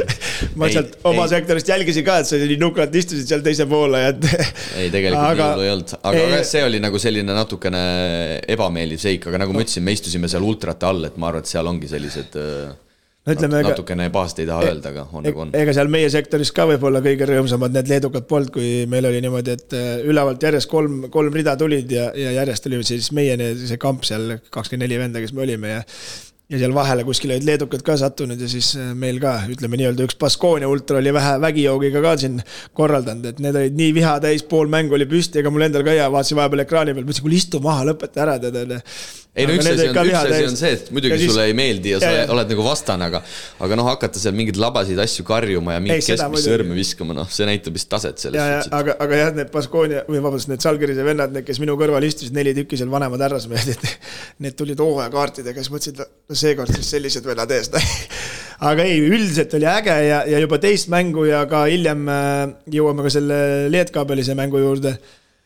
no see fännikultuur on ikka noh, ebareaalne minu arust. see on juba teistkordselt, ta istub minu kõrval. noh, ma ei, ei ole mingi vanuseteadlik, aga no ilmselgelt pensionärid, kuuekümne, kuuekümne viie aastased, võib-olla isegi seitsmekümne aastased tädikesed, eks. Ja, ja elavad mängule kaasa ja kui Žalgiris võidab, siis pärast kallistavad ja hästi lähme koju nagu, et see, see on nagu huvitav noh jah, seda kadeduse värki tuli küll peale, mis seal salata, et, et meil sellist asja ikkagi ei ole, et kui seal viisteist tuhat inimest, siis meil Kalevi spordialis tuhat kuussada, eks, ja Riia Arenal oli siin laupäeval viis tuhat, et me me kahjuks selles korvpallivärgis ikkagi siin Baltikumis oleme, oleme endiselt number kolm äh, igas, igas arvestuses, paratamatult faktid. faktid seda näitavad, aga tuleme siis mängu juurde ka, Kristo, mul oli sulle kodune ülesanne, sina pidid siis eelkõige jälgima Baskooniat ja ja mina siis Žalgirist ja alustame siis kohe sellest, et äh, miks siis Baskoonia selle mängu ikkagi nelja punktiga kaotas? no Baskonia, selgelt see minu hinnang, äh, miks ta selle punkt, mängu nelja punktiga kaotas, äh, esimene oli see, et ikkagi Žalgirisel oli kodutöö väga hästi tehtud ja ja nad ikkagi oma number neljadega täielikult lõhkusid Baskoonia ära, kaitse said absoluutselt hakkama. Smits, ma ei tea, millal see viimati kakskümmend punni pani Äh, Smits äh, täielikult domineeris korvi all, ei saanud ei see Costello, ei see De Kerskis äh, ja läksid kergekäest vahetusse, siis see üks vend on veel seal, mingi õhuke valge, tuleb pärast meelde lasta olla. ja, ja ikkagi sealt nii Ulanovas kui, kui, kui siis Smits ikkagi lammutasid selle asja laiali. ja no lõpus tegelikult oli kõik nende käes. Pierandi Perandi oli ka ju meie oma poiss seal paari vilega alguses, et, et ka fuck you referee, see karjuti ära Perandile. aga, aga lõpuks siis selle otsustava vile, no ma ei tea, ma oleks vilistamata jätnud selle Kotsarel kaitselauas, ei ründelauas, ju see öö, mitte Howard, vaid see teine, Tomson sai selle palli veel kätte ka ja nad olid kahega ees sel hetkel ja seal oli mingi nelikümmend või viiskümmend sekki mängida ja sealt tulid vabavisked, siis viigistasid ja lõpuks noh, kolm korda viskas Howard peale, kaks kolmest ja kaks floaterit või ühe floateri vähemalt seal lõpuminutitel ja ühtegi ära ei pannud ja noh, nii ta läks. ma omalt poolt ütleks, et äh, minu hinnangul ikkagi Max Vitis mängis selles mängus Benaroya täielikult, äh, täielikult üle. no muidugi vägev mäng oli kokkuvõtvalt, suurim eduseis siis viis punkti, kui Žalgiris pääseb korra viiega juhtima ja ja see eduseis vahetus seal, noh, ma arvan, et kui keegi kokku lööks, ma arvan, circa viisteist, kakskümmend korda võib-olla, võib-olla mängu jooksul ja ja noh, skoor näitab ju ka ära, et mängiti ikkagi Žalgirise korvpalli kaitsest lähtuvalt, seal kohe minu meelest Žalgiris sai mängu enda kätte, olgugi et see oli tasavägine. Baskoonia esimesed söödud suruti sinna keskjoone kanti ja, ja Žalgiris mängis ka pikki rünnakuid, otsides kannatlikult neid ülekaalu olukordi, et jumala eest Baskoonia jooksma ei saaks ja ma arvan, et sa oled tegelikult minuga nõus, et ega Baskoonia ju sisuliselt kogu mängu jooksul ei saanudki nii-öelda oma seda mängu mängida, ehk ei saanud neid kiireid joosta, poolkiireid, kus neile meeldib vunni panna ja ja oma mängu nii-öelda üles ehitada. jah, ühe korra esimesel poolel said siis ka see härjapõlvlane Howard pani ju kaheksa meetri pealt peale poolkiirest ja, ja selle pani mööda ja ja ikkagi oleme, nad said neid kolmesid visata küll ikka kamaluga, aga, aga. aga seda oma mängu nad ikka mängisid, ikka sihuke kinnine pusimine oli. Need visked ei olnud need, mis nagu võiks olla siuksed äh, heas, hea, hea tabavusega nagu. Marinkovitš alustas kohe viiest null, ega tal mingeid häid kohti ei olnud tegelikult, noh. lõpuks seal koputas mõned ära ja siis nad nagu sellega püsis mängus, et nad rasketel hetkel viskasid kolmesid sisse, aga. aga no üldiselt ikkagi olen sinuga nõus, mängis üle, ma räägin korvi alt ikkagi, et number neljad ikkagi täielikult domineerisid, et mitte midagi vastu poolt panna seal minu arust ja kui hooaja keskmine Baskoonial on kaheksakümmend viis, siis Basko-, äh, Žalgiris hoiab nad seitsmekümne viie peal, ehk siis see näitab ka ikkagi, et skoori mõttes, skoori mõttes, nagu eelmine saade sai räägitud, Baskoonia mängib ju rünnakust lähtuvalt äh, Žalgiris vastupidi kaitsest, et selgelt äh, suruti koduväljakul oma asi peale ja, ja noh, see Žalgiris on ikka kõva töömeeste punt küll, ma jäin seal mängus vaatamas, et no Evans on väljas, eks, Taylor on väljas noh, Kevarius Hayes käib ka nii, nagu ta käib, on ju, et Ulanovas, Lekavitsus, Putkevitsus, Timsa, Smits, noh, selline korralik ikkagi selline tehasemeeste nii-öelda konveierliini punt, et äh, mängivad isuga, mängivad leedukad, kusjuures nelikümmend üheksa koma kaks siis protsentuaalselt on sel hooajal Žalgirise mänguajast mänginud kohalikud mehed, et äh, et see on selle tabeliseisu mõttes ikkagi veelgi muljetavaldavam, Baskoonial on see number kolm koma seitse protsenti siis hispaanlased, no seal on see Daniel Diaz on ainsana need, need protsendid mänginud. jah, ja siin üks äh, kõige valusam hetk, kus Žalgiris jälle sealt paisu tagant välja sai, mäletad selle Timsa kolmese pani Raiestel näkku rünnaku ja viimasel sekundil seal mingit seitsme meetri pealt pidi viskama, Raieste küll üritas ka äh, katkestada, aga no ma ütlen, äh, ma telekast vaatan, ka eelmine aasta see Barcelonas mängides seda Smitsi vaatan, no see on ikka jõhker töömees, see on ikka no koha peal on veel jullem vaadata, kuidas see mees ikkagi mitte grammigi järgi ei anna, ta kunagi ei vaidle, ei nuta seal, aga, aga no sihuke kehamäng käib, et selle vastu ise vist küll, kõigil on raske, ma kujutan Euro, Euroliigas seda venda nagu takistada. ja selles suhtes jällegi Max Vitis kiites, no see mees on puhtalt oma mängijatele valinud nii-öelda mängustiili, noh, et see, nende meestega ei olegi ju mõtet mingit muud korvpalli mängida, et sihuke grind imine käib, sihuke kaitses, sitkus, surumine kõik need asjad, et äh, ja saal tuleb taha ja saalile meeldib ju tegelikult niisugune asi, et äh, kui võideldakse ja, ja möllatakse, et selles suhtes äge ja ja vaatasin järele ka, sel hooajal siis allkirja saal täitunud üheksakümmend viis koma neli protsenti ehk keskmiselt neliteist tuhat seitsesada üksteist pealtvaatajat on käinud ja, ja oli vist üheteistkümnendat korda välja müüdud nüüd. ja sel korral oli ka tegelikult ju neliteist, ma vaatasin pärast järgi neliteist, kaheksasada midagi oli, oli, oli pealtvaatajaid ja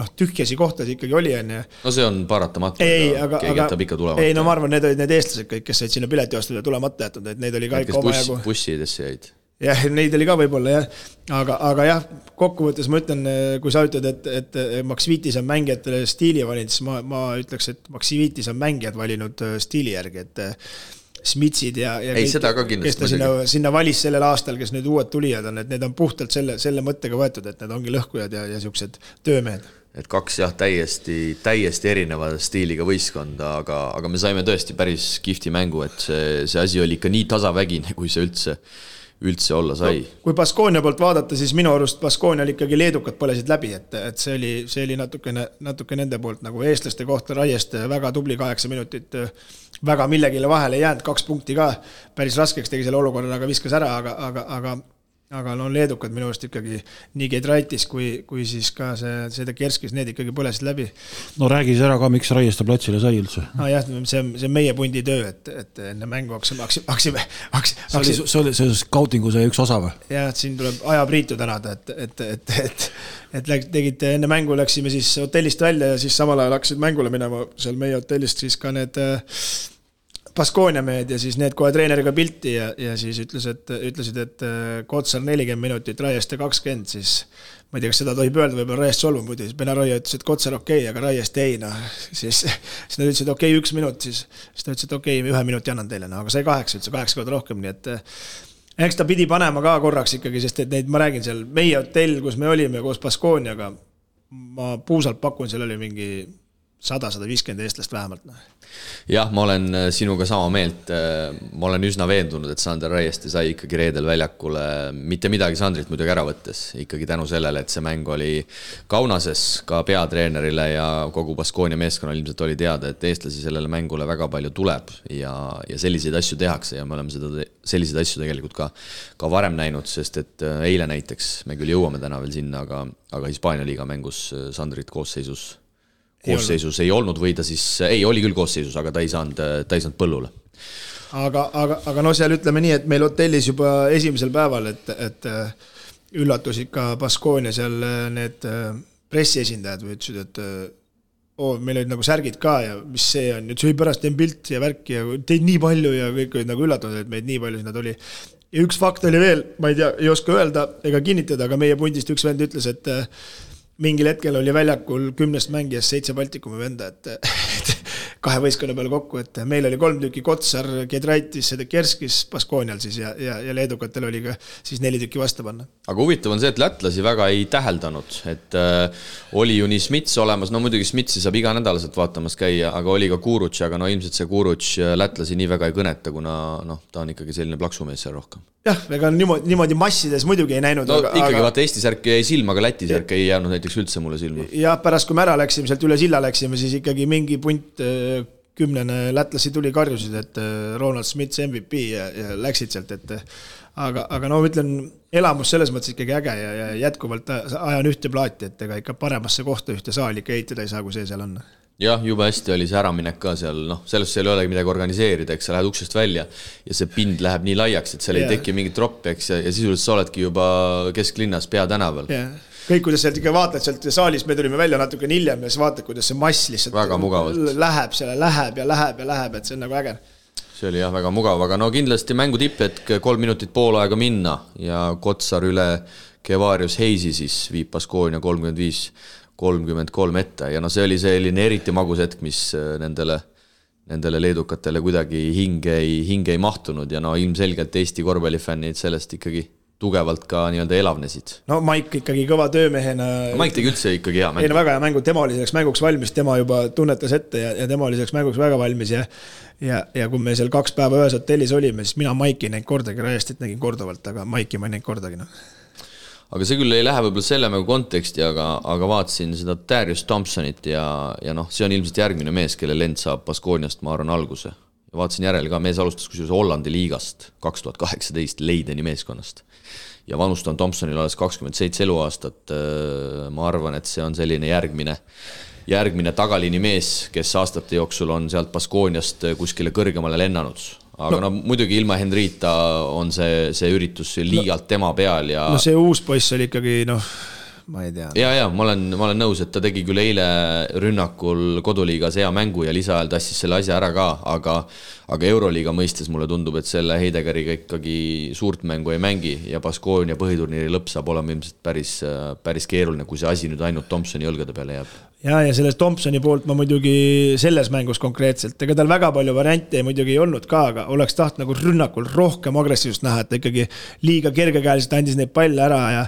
eks nad jäbi, jäbivad ka teda kõvasti. ja, ja, ja no teine muidugi, mis tal on, et minu arust ta selle Maigiga ikkagi väga hästi nagu klapib kokku ja Maigi käest ta saab neid sööte ja Maigi käest saab neid häid katteid ja Enochiga ta ikkagi nii hästi ei klapi.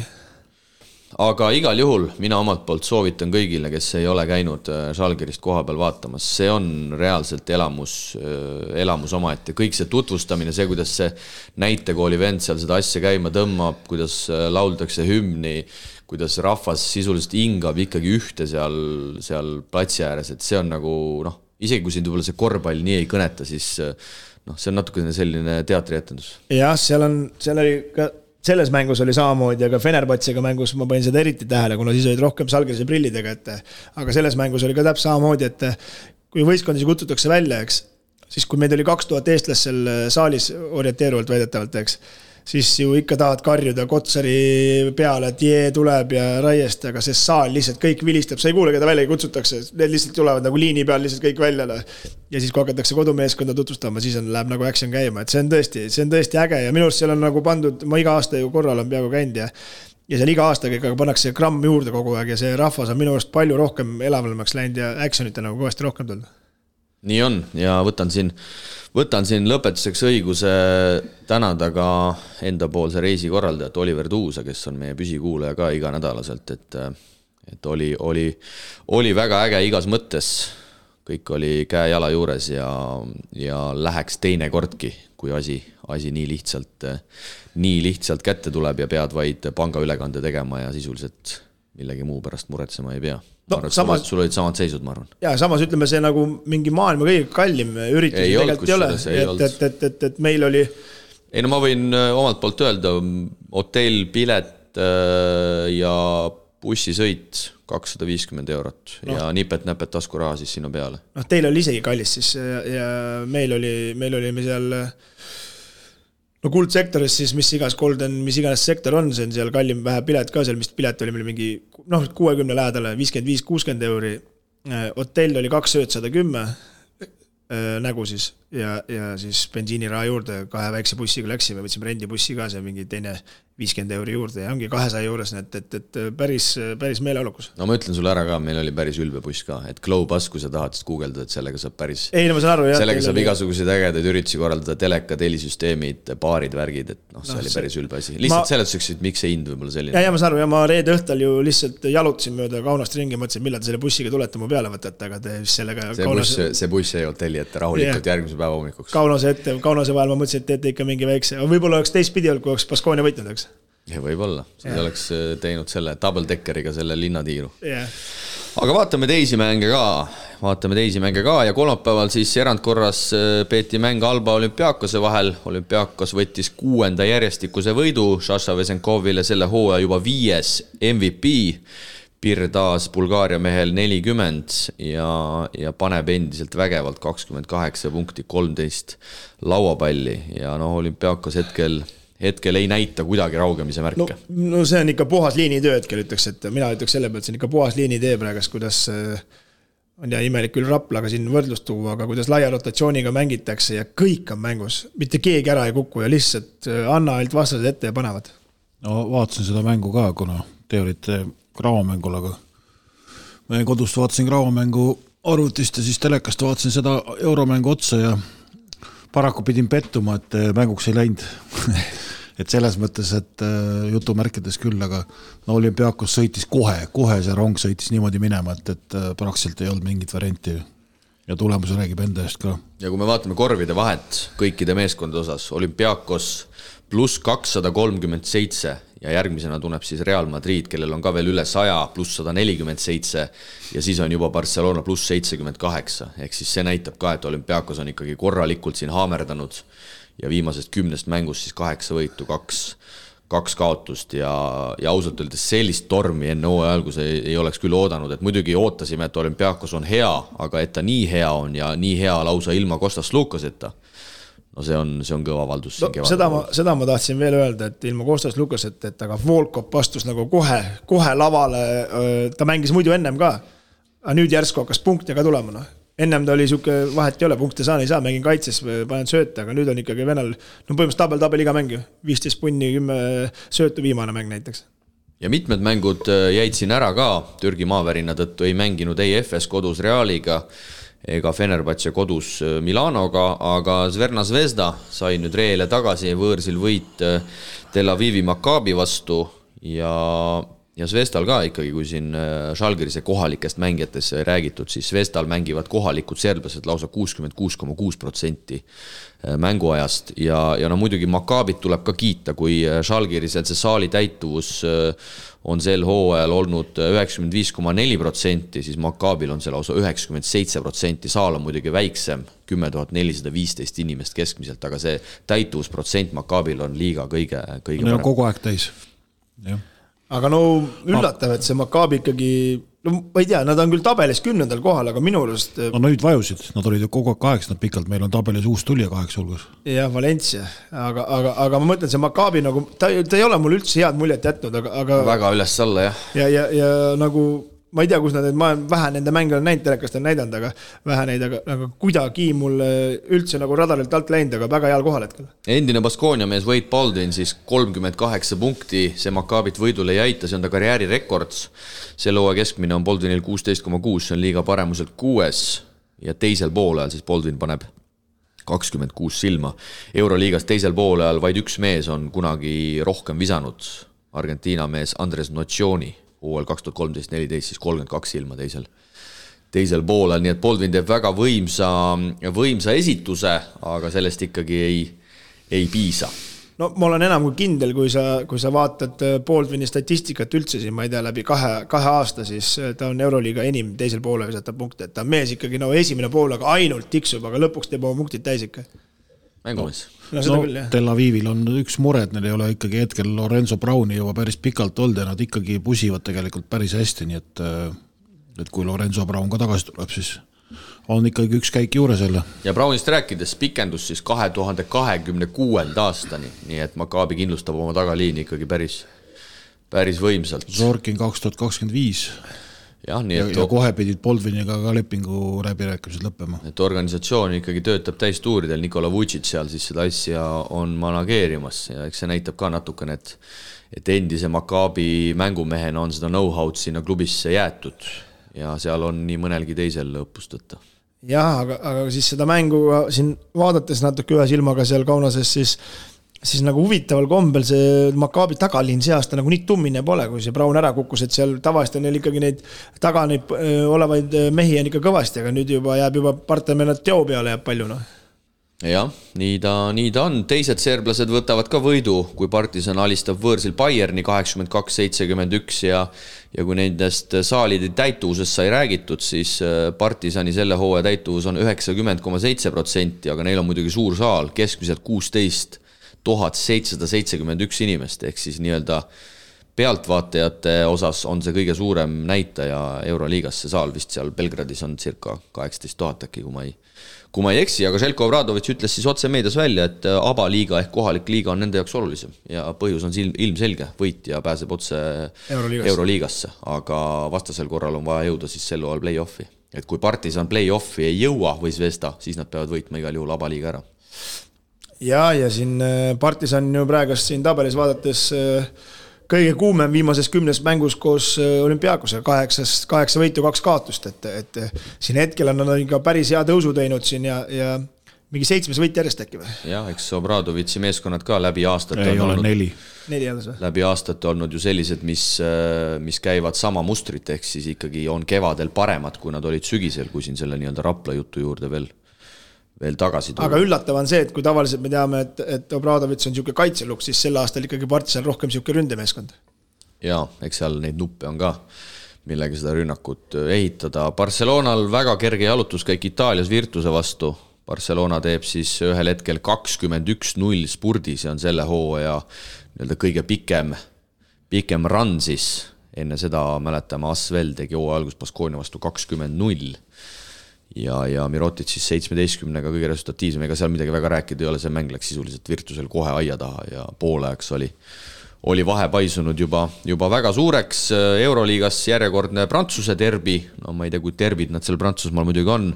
Monaco taas võidab kodus kaheksakümmend seitse, seitsekümmend viis. Asveli tuleb muidugi ka selles osas kiita et, et nelikümmend viis protsenti mänguajast lähevad prantslastele ehk siis seal ikkagi Tony Parker Prantsusmaa korvpalli üritab ka päris korralikult arendada jah, aga noh, mänguks ei läinud ikkagi, oleks loota, et võib-olla vähe, vähe tummisem.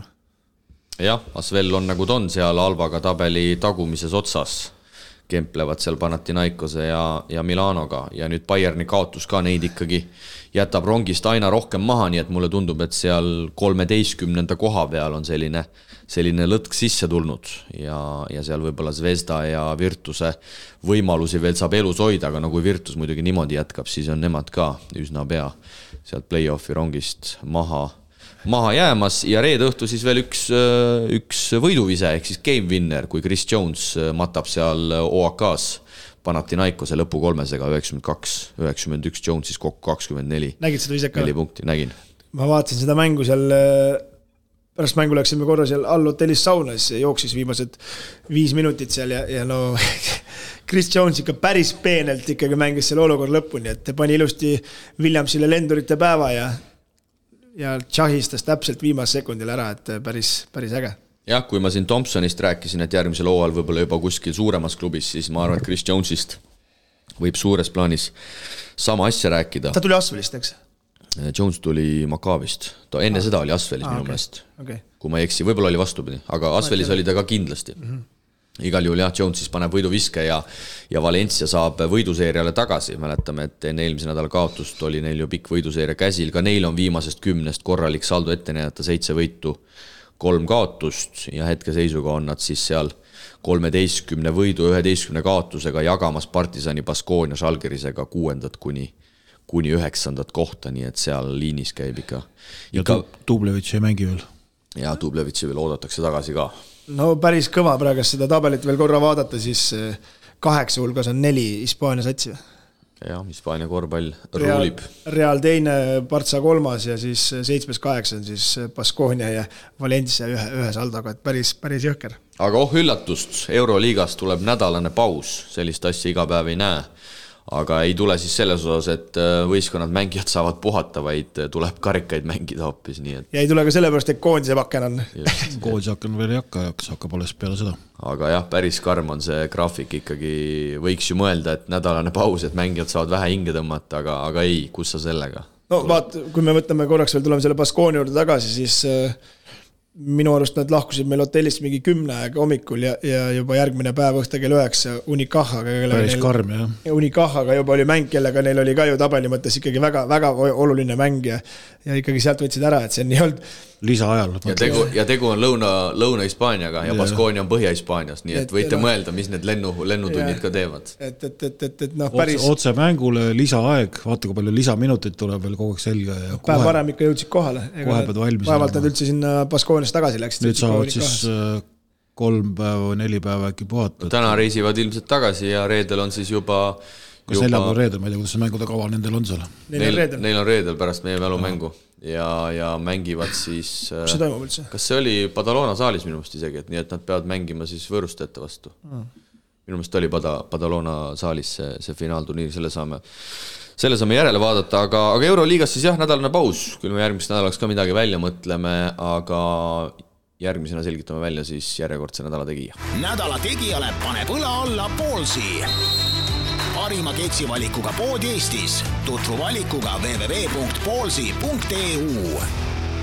Poolsi nädala tegija ning seekordne hääletusvoor oli taas ülimalt tasavägine, kui nii BC Tarvas kui ka Mihkel Kirves ning nende, nende fännid pidasid maha korraliku võitluse sõna otseses mõttes tulemused järgnevad kokku kolmsada kaheksakümmend kaks hääletajat, napp võit siis äh, Mihkel Kirvesele saja viiekümne häälega ja Tarvas jäi maha vaid kolme häälega hetkel, mil ma seda asja, asja kokku lõin. Ja tugevat kaheksakümmend häält sai ka kolmandaks platseerunud Kreeka esiliiga mees äh, Sten Sokk, nii et nii et väga jõuline nädal taas. Ja selle jõulise nädala taustal Kristo aitab mul siit äh, järjekordselt kakskümmend eurot ära anda. Nonii, Doris Park. Peaks olema siis äh, endine Tartu naiskonna mängija, kui mitte praegune kas see nagu meelega iga kord, kui ma ütlen stopp, see mingi naisterahva nime peal jääb või iga, enamus korra, kui ma ütlen, on naisterahva? kõik on juhuslik, kõik okay. on juhuslik. ütle teisel ajal siis. ja Doris andis hea soovitus. Doris äh, toetas siis kusjuures sinu kandi, sinu kandi võistkonda ehk siis Petse Tarvast. tubli. ja kõige selle tipuks siis Doris äh, sulle kakskümmend eurot Poolsi krediiti, võta meiega ühendust, et saaksime sinuni, sinuni selle kõik toimetada. ja nüüd siis juba uute nominentide juurde kelledeks on eelmise nädala põhjal nominent number üks, BC Kalev Cramo, edasipääs Fiba EuroCupil kaheksa parema hulka, siin ei ole küsimustki. ei, ei, kõik hästi. kõik hästi yeah.. oled nõus? hea valik. nominent number kaks, Eesti Kossu fännid Kaunases, ehk siis sisuliselt Kristo, me nomineerisime praegu sinu ja, ja, ja. üks kahe tuhandest. ei, ma lihtsalt räägin, seal sa vaatasid mulle otsa pärast Kalev Cramo't, ma vaatasin, et paneb muidugi mõnusa, mõnusa purakaga Kalev Cramole, et nüüd nad peavad kõvasti vaeva nägema, kui Eesti Kossu fännid Kaunases nüüd enda poolt ei hääleta, keda oli siis kaks tuhat ja ma arvan, et seal meie, meie saate kuulajaid ka omajagu, et siin no, eks siis kõvasti võiks, turundustööd tegema. eks siis võiks tulla taas päris selline korralik andmine siis äh, nädala tegija rubriigis, ütleme nii. no ma ei tea, nii palju, kui neid inimesi seal Kaunases minuga juttu tuli rääkima, kui igaüks hääle paneb, siis peaks mingi kuuesaja juurde olema umbes meil siin selle, selle nädala hääl. reedel sai ikkagi taas tunnistust, Priit, tõsiasi, et meil on saates ainult üks esinumber. muidugi. sinu, sinu, sinul ei tulnud keegi? mitte keegi ei tulnud. ei, sa teed nalja pärast ja, ja tuldi seda kummituba tegema nii, nii loll, nii lolli juttu ei saa ju rääkida. okei okay. nii et sa võid uhke endale olla. ei, ma ei taha olla. sa oled, suunamudija, sisulooja ja. ma pidin kogu aeg, ei, mulle ei meeldi see sellepärast, ma pidin kogu aeg režiimi hoidma. ma ei saanud, ma, ma ei saanud nagu lõdvaks lasta. nii kaua ma sind küll juba tunnen, et sa oled nii edev poiss küll, et sulle väga meeldis see, ma arvan. ei, aga ma ei saanud režiimi nagu rikkuda, sest ma ei saanud olla seal nagu nii, nagu olin ah,. oleme ikka need, kes me oleme, Kristo, lõpuni välja no. ei ole mõtet peita ennast kuskile kookonisse. no selge nominent number kolm, Kasemetsa küll ei tule, aga Keila KK tuleb ikkagi ära, pikk kaotuse seeria saab lõpu, võit Viimsi vastu ilma mängujuhi Marcis Vitolsi ja keskmängija Matei Radunitšita. kas see Vitols tuleb üldse ajast tagasi või mis tal nüüd on? no ma usun, et äh, sel nädalal peaks olema platsil. okei okay Prometee vasta kohe uuesti, uuesti taga. Peep sai siis, Peep sai mõnuga Rootsi minna ja, ja Rootsist tulid ka ju toredad, toredad tulemused. väga toredad uudised. kuna, kuna meie seal pundis, kellega me selle ägeda bussiga sõitsime, oli väga palju rallifänne, siis isegi mina, ma ütlen ausalt, sain selle reisi jooksul ralli vallas väga palju, väga palju targemaks, nii, see, nii, nii et see oli ka tegelikult. hakkad ise ka vaatama? ei, eks ma poole silmaga enne ka jälgisin, aga lihtsalt seal, mis seal salata, see Rootsi ralli on päris äge seal vallide vahel, tegelikult oli isegi päris kihvt vaadata, ma polnud enne seda, seda WRC-d niimoodi katsete kaupa vaadanud, et seal meestel oli see, see ostetud ka see, mis on WRC pluss vist yeah.. Et need intervjuud, asjad, et tegelikult on päris, päris ägedaks see see asi tehtud. on äge ja, ja, ja, ja sealt jäi mulle kaks asja meelde, kõigepealt eh, äkki oli reedesel päeval ütles Wilson, et teistel on Toyota, meil on Tänak ja ja siis ühe katse lõpus Tänak ütles fucking Pirelli ei, ask Pirelli guys. jah, ask Pirelli guys. see võttis isegi mind muigama. terve, terve bussitäis laginal naeris ja mind võttis isegi muigama. aga ei, äge, äge, läks ju hästi ja, ja jõudu, jaksu ka Otile ja Eesti Eesti rallifännidele, aga, aga tegija nominendid siis on selged, BC Kalev Cramo, Eesti Kossu fännid Kaunases ja Keila KK. nagu ikka, homme pilt ja saate kõik ennast korralikult välja elada. aga meie võtame ette tänase saate viimase osa. mängumeeste torumured lahendab Infralink. koht, kus poolkõva toruga ei mässata. usalda asjatundjaid kodulehel infralink.ee tänast eestlased välismaal rubriiki alustame naiste korvpallijuttudega, kuna meie naiste rahvuskoondis mängis oma selle EM-valiksarja viimased kohtumised. neljapäeval jäädi võõrsil alla Suurbritanniale viiekümne viie ning kodus eile õhtul Kreekale kahe punktiga. kõige selle põhjuseid oleme telefoni teel lahkamas koondise abitreeneri Marko Parkoneniga. tere, Marko! tervist, mängupäev! no kas ma väljendasin ennast õigesti, oled sa ikka veel koondise abitreener või, või selle tsükliga said ka sinu sinu töökohustused ja, ja ühtlasi leping läbi? Äh, tundub, et erinevaid uudiseid siin lugedes ja teada saades, siis äh, ma arvan, et see võis lõppeda nüüd selle aknaga. no selge, aga, aga tuleme siis mängude juurde, võtame ette kõigepealt selle neljapäevase fiasko seal Suurbritannias, viiekümne viie punktiline kaotus. räägi, mis ikkagi siis äh, tagantjärele vaadates nii suure allajäämise tingis? ega ma ise videotada ka ei uskunud väga, et pilt nagu nii kurb saab olema, kui ma kohapeal saalis neid mängijaid nägin. et äh, ilmselgelt nad olid tugevdanud oma võistkonda eesliiniga ja no ütleme nii, et see oli, võib öelda, et isegi naiste korvpallis võiks olla nagu unelmate edurivi, et äh, pikad, jõulised, kiired äh,, mänguoskus, tarkus, kõik oli nagu neil olemas, nii et äh, ja meil ei olnud kahjuks vastu panna seal kedagi. see on kindlasti, ma arvan, et kõige suurem põhjus, aga, aga me ei pea väga vabadusi otsima siin, et äh, esmalt võib-olla peaksime me vaatama kõigepealt äh, meie treenerite staffi otsa, et äh, ma arvan, et me ka lõikasime näppu, ma ei ütle, et me oleks seda mängu võitnud, et see oleks ilmselgelt ebaloogiline olnud, aga, aga me oleks saanud kindlasti midagi paremini teha kas sa, kas sa vihjad mingil määral sellele, et alguses seal ikkagi vahetustega läks vähe lappama, et esimese kuue minutiga prooviti seal vist juba väljakul üksteist mängijat läbi? no otseselt nagu ma arvan, et kogu see ettevalmistus mänguks, kuna meil oli seal päris palju noori, ma ka ei poe selle taha, et äh, kõik räägivad, et põlvkonna muutus on, et ma olen siin erinevates akentes olnud, enne see põlvkonna muutus toimub meil iga aasta, et äh, et aga, et noored mängijad, pooled, ma arvan, et me lihtsalt ettevalmistusel äh, no see minupoolne nägemus, et ma seda ka ütlesin peatreenerile, et äh, peaks sellega veits hoogu maha võtma, et äh, liiga palju infot, äh, erinevaid asju nagu taheti teha. siit ja sealt ja kolmandast ja neljandast kohast, et kogu aeg midagi tegime, aga noh, oleks võinud hoida võib-olla kaitses kaks asja, rünnakul kaks asja ja kogu aeg keskenduda nendele, et mitte rabada nagu igalt poolt midagi.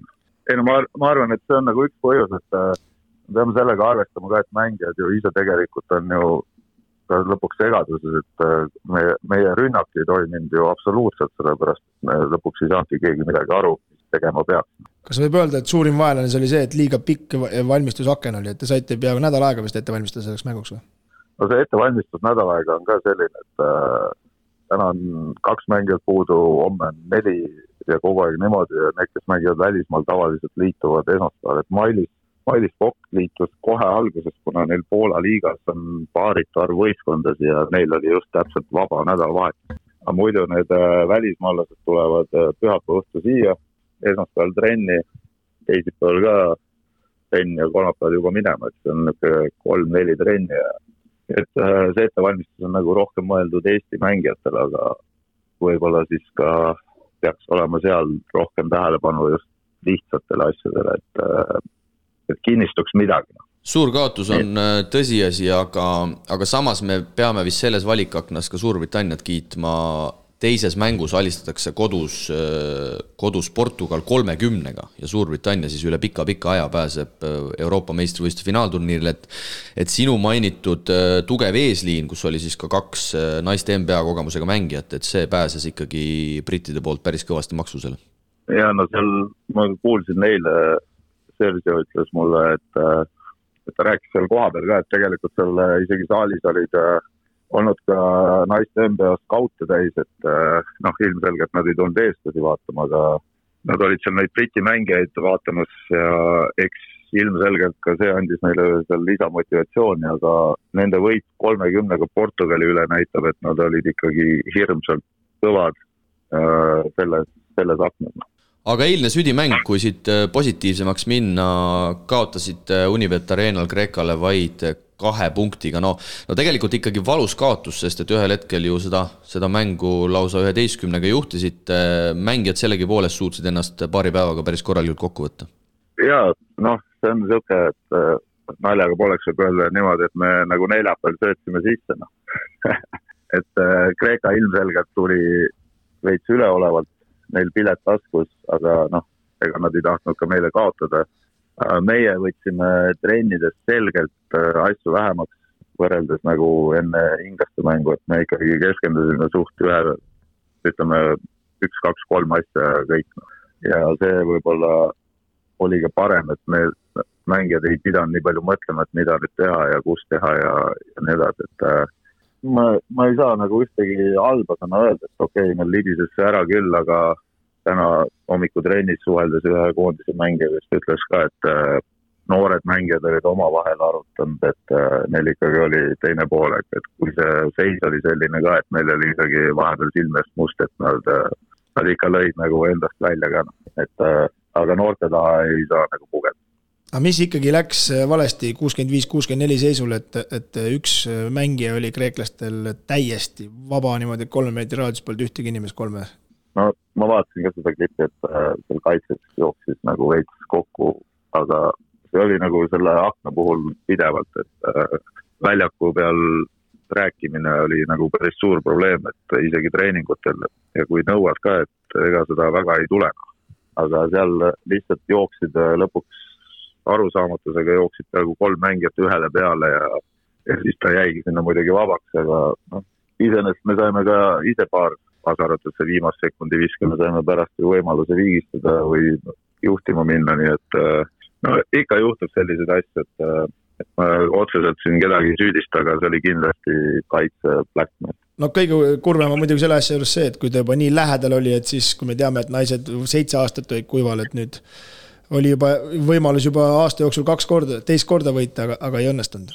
ja no eks, eks ta ikka jah, tuska veits valmistab, aga aga no üldjoontes oli, lihtsalt tuleb loota, et äh, üldises pildis nagu need noored ikkagi tahavad edasi minna ja vanemad nii pea veel ära ei lõpeta, sest et muidu me oleme täpselt samas seisus tagasi, kus me iga aasta oleme, et räägime, et meil on põlvkonnavahetus ja põlvkonnavahetus, aga reaalselt võistkonda me kokku ei saa panna, et äh, et äh, nii see kahjuks on jah, aga küll need nooremad vähemalt sealt mingit kasu said no tulles veel korra selle eilse mängu lõpu juurde, siis pärast seda neljapäevast suurt kaotust äh, mulle tundus, et peatreener vist ka päris äh, nii tasavägiseks mänguks valmis ei olnud, et äh, et seal viimasel time-out'il see asi jooksis vist päris korralikult kokku.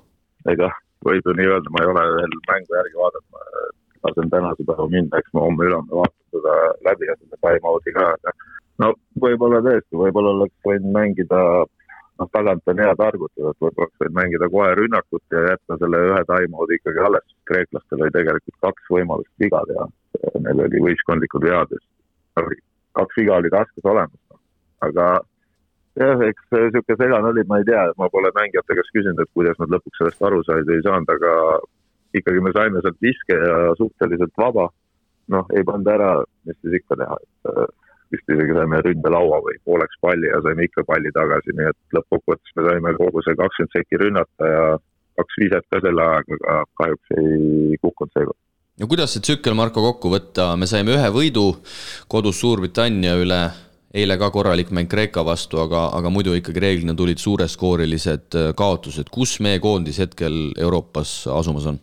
noh, ma ei ütleks, et me väga palju tõusnud oleme kuhugi, et kui me ikkagi võtame, võtame nagu üldpildil, ma peale seda Suurbritannia mängu, mis me mängisime Manchesteris, ma lihtsalt, ma ei suuda uskuda seda, et kuidas me üldse selle kodus suutsime võita, aga okei okay,, neil olid mõned mängijad puudu, aga kogu aeg on kellelgi keegi puudu et no see, selle võib mingi maailma imeduse hulka juba vaikselt pista, aga no meie probleem on see, et me ei suuda skoori teha.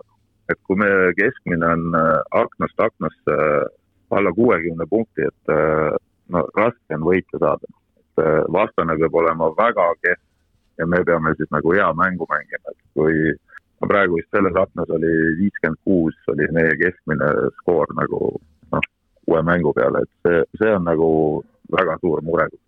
ma just eile õhtul veel huviga vaatasin seda statistikat ka, siis äh, no mul on endal olemas igasuguseid erinevaid stati-, statse siis äh, ja me ei, me oleme vist ühe korra saanud alates kaks tuhat kolmteist valiktsüklist kuuskümmend üks vist on ühe korra keskmine olnud, kõik korrad on alla kuuekümne olnud. ja vastased on keskmiselt kakskümmend kuni kolmkümmend punkti paremad et see on päris kurb nagu, et see vahe liiga suur, mida nagu kinni püüda, et äh, eks peab lootma loosidele ja nii edasi, aga noh, jälle, et see on nagu kõik on niisugune teisejärguline, et noh, me peame ise suutma ikkagi oma mängu selgelt parandada ja meil on vaja kvaliteetsemaid mängijaid saada mis saab koondisest edasi, sa siin alguses mainisid, et sinu leping selle tsükliga saab läbi, on sul infot, kuidas edasi minnakse, kui ma ei eksi, siis järgmine MM-vali-, EM-valiksarja aken peaks algama vist järgmisel, järgmisel sügisel? ja eks äh, noh, proovitakse suvel teha samamoodi kaks nädalat äh, laagrit, ütleme kaks, kaks kuni neli sõprusmängu, pigem vist äh, kaks. ja, ja siis valiktsükkel ja nii ta läheb, noh, ega, ega ma ei usu, et siin väga suurt äh, mingit tööd hakatakse tegema kuskil. et äh, hetkel on vist plaan on teha jälle kuskil juuli lõpus, augusti alguses kahenädalane laager ja siis ja sellega vist on see kõik läbi ja siis hakkab uus aken ja nii ta läheb no ühtlasi sinu koondise abitreeneri kohustuste kõrval lõpeb sinu teekond ka Audentse spordigümnaasiumis tüdrukute treenerina. kui ma ei eksi, siis kas seitse aastat sa seal olid, tulles võib-olla veidi sinu personaalküsimuse juurde, kas sa, kas sa oma vaimusilmas oled, oled üldse tüdrukute naistega jätkamas või on oodata suunamuutusi? no see on nii kaugel, et noh, ja mulle tehti nagu põhimõtteliselt üks-null minu arvates toodi seal kolm miinust, mis mul on, kõik olid niisugused natukene minu jaoks ajuvabad. mängijad on nendest teadlikud ja ka nemad ei saa sellest väga aru. ma ei tea, ma otseselt ma ei tea, et äh, mul ei ole midagi selle vastu, kui mõni tüdruk või mõni naismängija soovib, et individuaalset arengut äh, ilmselgelt ma aitan neid kõiki nii palju, kui nad tahavad või nõuavad ja mul ei ole selle vastu midagi, et äh, oluline on ikkagi mängijad ja nende areng. aga kas ma nagu tervet tüdrukute gruppi võtan, eks see näitab äh, rohkem kevad, et võib-olla kui mind niimoodi sealt eemale tõrjuti, siis võib-olla on targem minna uuesti tagasi poiste peale, sest ma tean, et mu endised õpilased oleks väga õnnelikud, kui ma hakkaks jälle poistega või meestega tegelema. Tanel Suslov veel helistanud pole? Äh, Suslov ei ole kindlasti jääme ootama kevadel. eks, eks, eks üks kõne on juba tulnud ka ja mingid, mingid plaanid A, B, C variandid on juba läbi räägitud nagu mingil määral kumpatud, eks ehk siis, ehk siis see on Marko kindlaks tehtud, et äh, Eesti korvpallis äh, tre, heade treenerite üleküllust endiselt ei ole? ja, seal ongi huvitav variant on see ka, et ma olin ainuke kandidaat. et äh, kui sinna keegi ei taha kandideerida, siis ilmselgelt keegi ei taha sellist suurt vastutust võtta, et nüüd on hea, et hakatakse otsima uut treenerit, siis see saab lüüa ka oma hinna üles, näiteks kolm-neli tonni küsida, nii et Kristo, kui sul on olemas vastav kategooria, saad ju kohe helistad liitu. Tahaks tulla. jah, et ma olen nõus tulema, aga pange plekk lauale naiste, no ütleme nii, et naiste, naiste korvpallis erilisi muutusi pole, ainukene treener, kes kandidaat ka oli, see löödi minema, et siis vaatame edasi. no põhimõtteliselt, et ju siis ei olda rahul, noh, ma, ma, ma, ma ei tea neid tagatubade teemasid, et äh, ilmselgelt ma olen ka persoonina niisugune, et ma ei jäta avaldamata oma arvamust äh,, kui mul on ka olemas tead kindel põhjus või argument selleks on noh, ilmselgelt paljudele inimestele ei meeldi see, mulle tundub, et äh, rohkem meeldivad need treenerid, kes hästi palju kella panevad ja tegelikult selle taustal nagu midagi ei toimu. et ainult jutt on noh.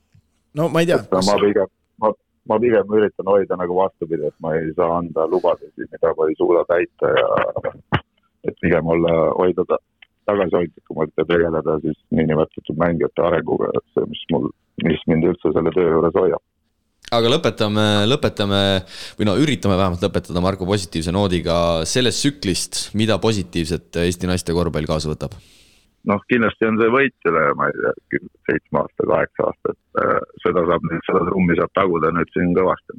positiivne on see, et meil on olemas seal need, äh, ütleme hetkel viieteist aastat pluss viieteist, seitsmeteist aastat et need on nagu päris isuga, aga me ei tohi nagu neid hakata tampima ja neid survestada nagu üle, noh. et okei okay,, nad eksivad ja kõik me saame aru sellest, aga ja mingid nõudmised peavad neile olema, aga me ei tohi oodata nende käest sama palju kui näiteks äh, mängijate käest, kes on juba naistekoondises mänginud kümme või viisteist aastat, et äh, et mul, mul on hea meel, et nad said oma võimaluse hätta seal keegi ei jäänud, et isegi kui nad mõtlevad või keegi riielda sai, siis ma loodan, et äh, nad ikkagi püsivad Kossu juures ja näevad oma miinuseid ja arendavad neid rohkem ja loodan, et ameeriklased ka jäävad, siis me kunagi, ma arvan, kahe-kolme aasta pärast võib olla juba päris hea sats, kui need ameeriklased kõik tagasi tulevad.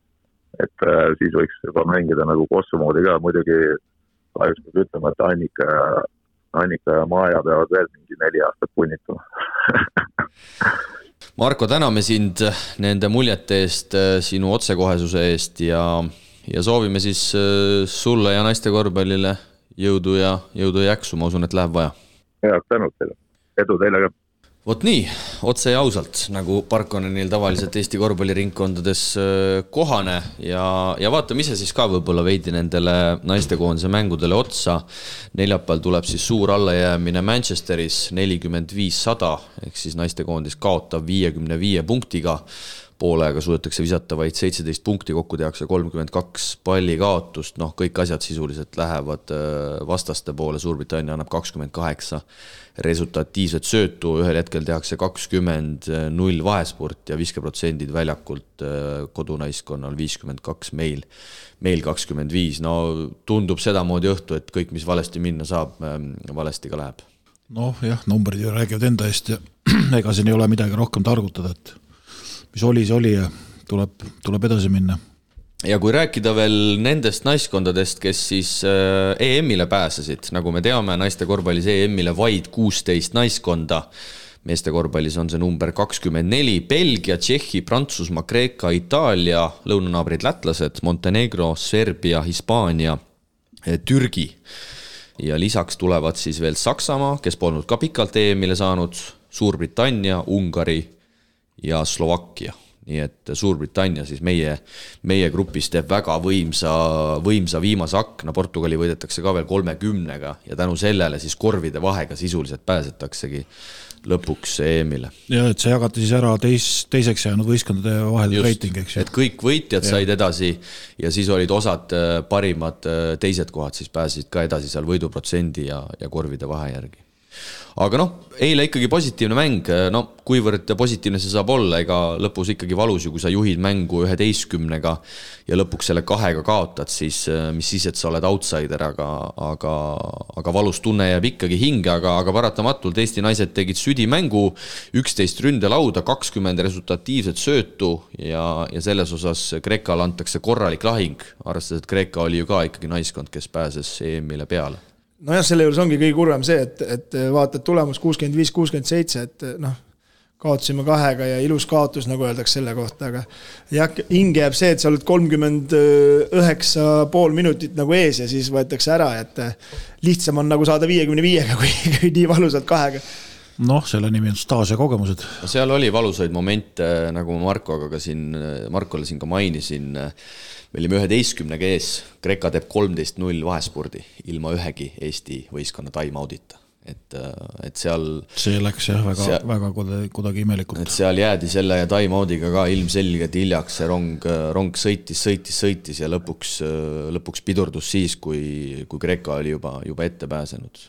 et, et, et mulle tundub tõesti, et seal, seal ei oldud valmis selleks, et see mäng nii tasavägiseks kujuneb ja, ja noh, mõnes mõttes saab nagu aru saada, neljapäeval miinus viiskümmend viis, eks, ja sa mängid äh, kodus äh, alagrupi liidriga, mis siis, et nad olid juba nii-öelda pileti EM-ile ära kindlustanud, aga noh, sellegipoolest. Mis siis on arvamused poolikust Unibet Tallist? tahtsin just sama, telepildil see päris äge nägi välja. jaa, ma nii palju kodus sain infot, et oli päris äge olnud seal mängida, et rahvast vist oli olnud ka, oli olnud ka päris, päris okeilt. ja ikka selles mõttes, et ei olnud nii, et tühja saalis Jaa. mängiti, et, et mõnusalt ja ja see kaardil natukene paistis sealt, aga, aga alguses vaatasingi, et kuidas see siis on pool, aga, aga jah, ei no rahvale ikka läheb korda Jaa,, kui suur- oli, kui oli see võitmäng ju, võidumäng TalTechis, oli praktiliselt täismaja ju. jah, et suur, suur saal on ikkagi suur saal, et et muidugi siis suur saali efekt kaob ära, kui on täitsa kõle, on ju, rahvast ei ole, aga, aga nagu ma ka aru sain, et seal oli täitsa mõnusalt olnud seda publikut ja ma arvan, et rahvas sai korraliku, korraliku mängu, kahju lihtsalt, et võitu ei tulnud,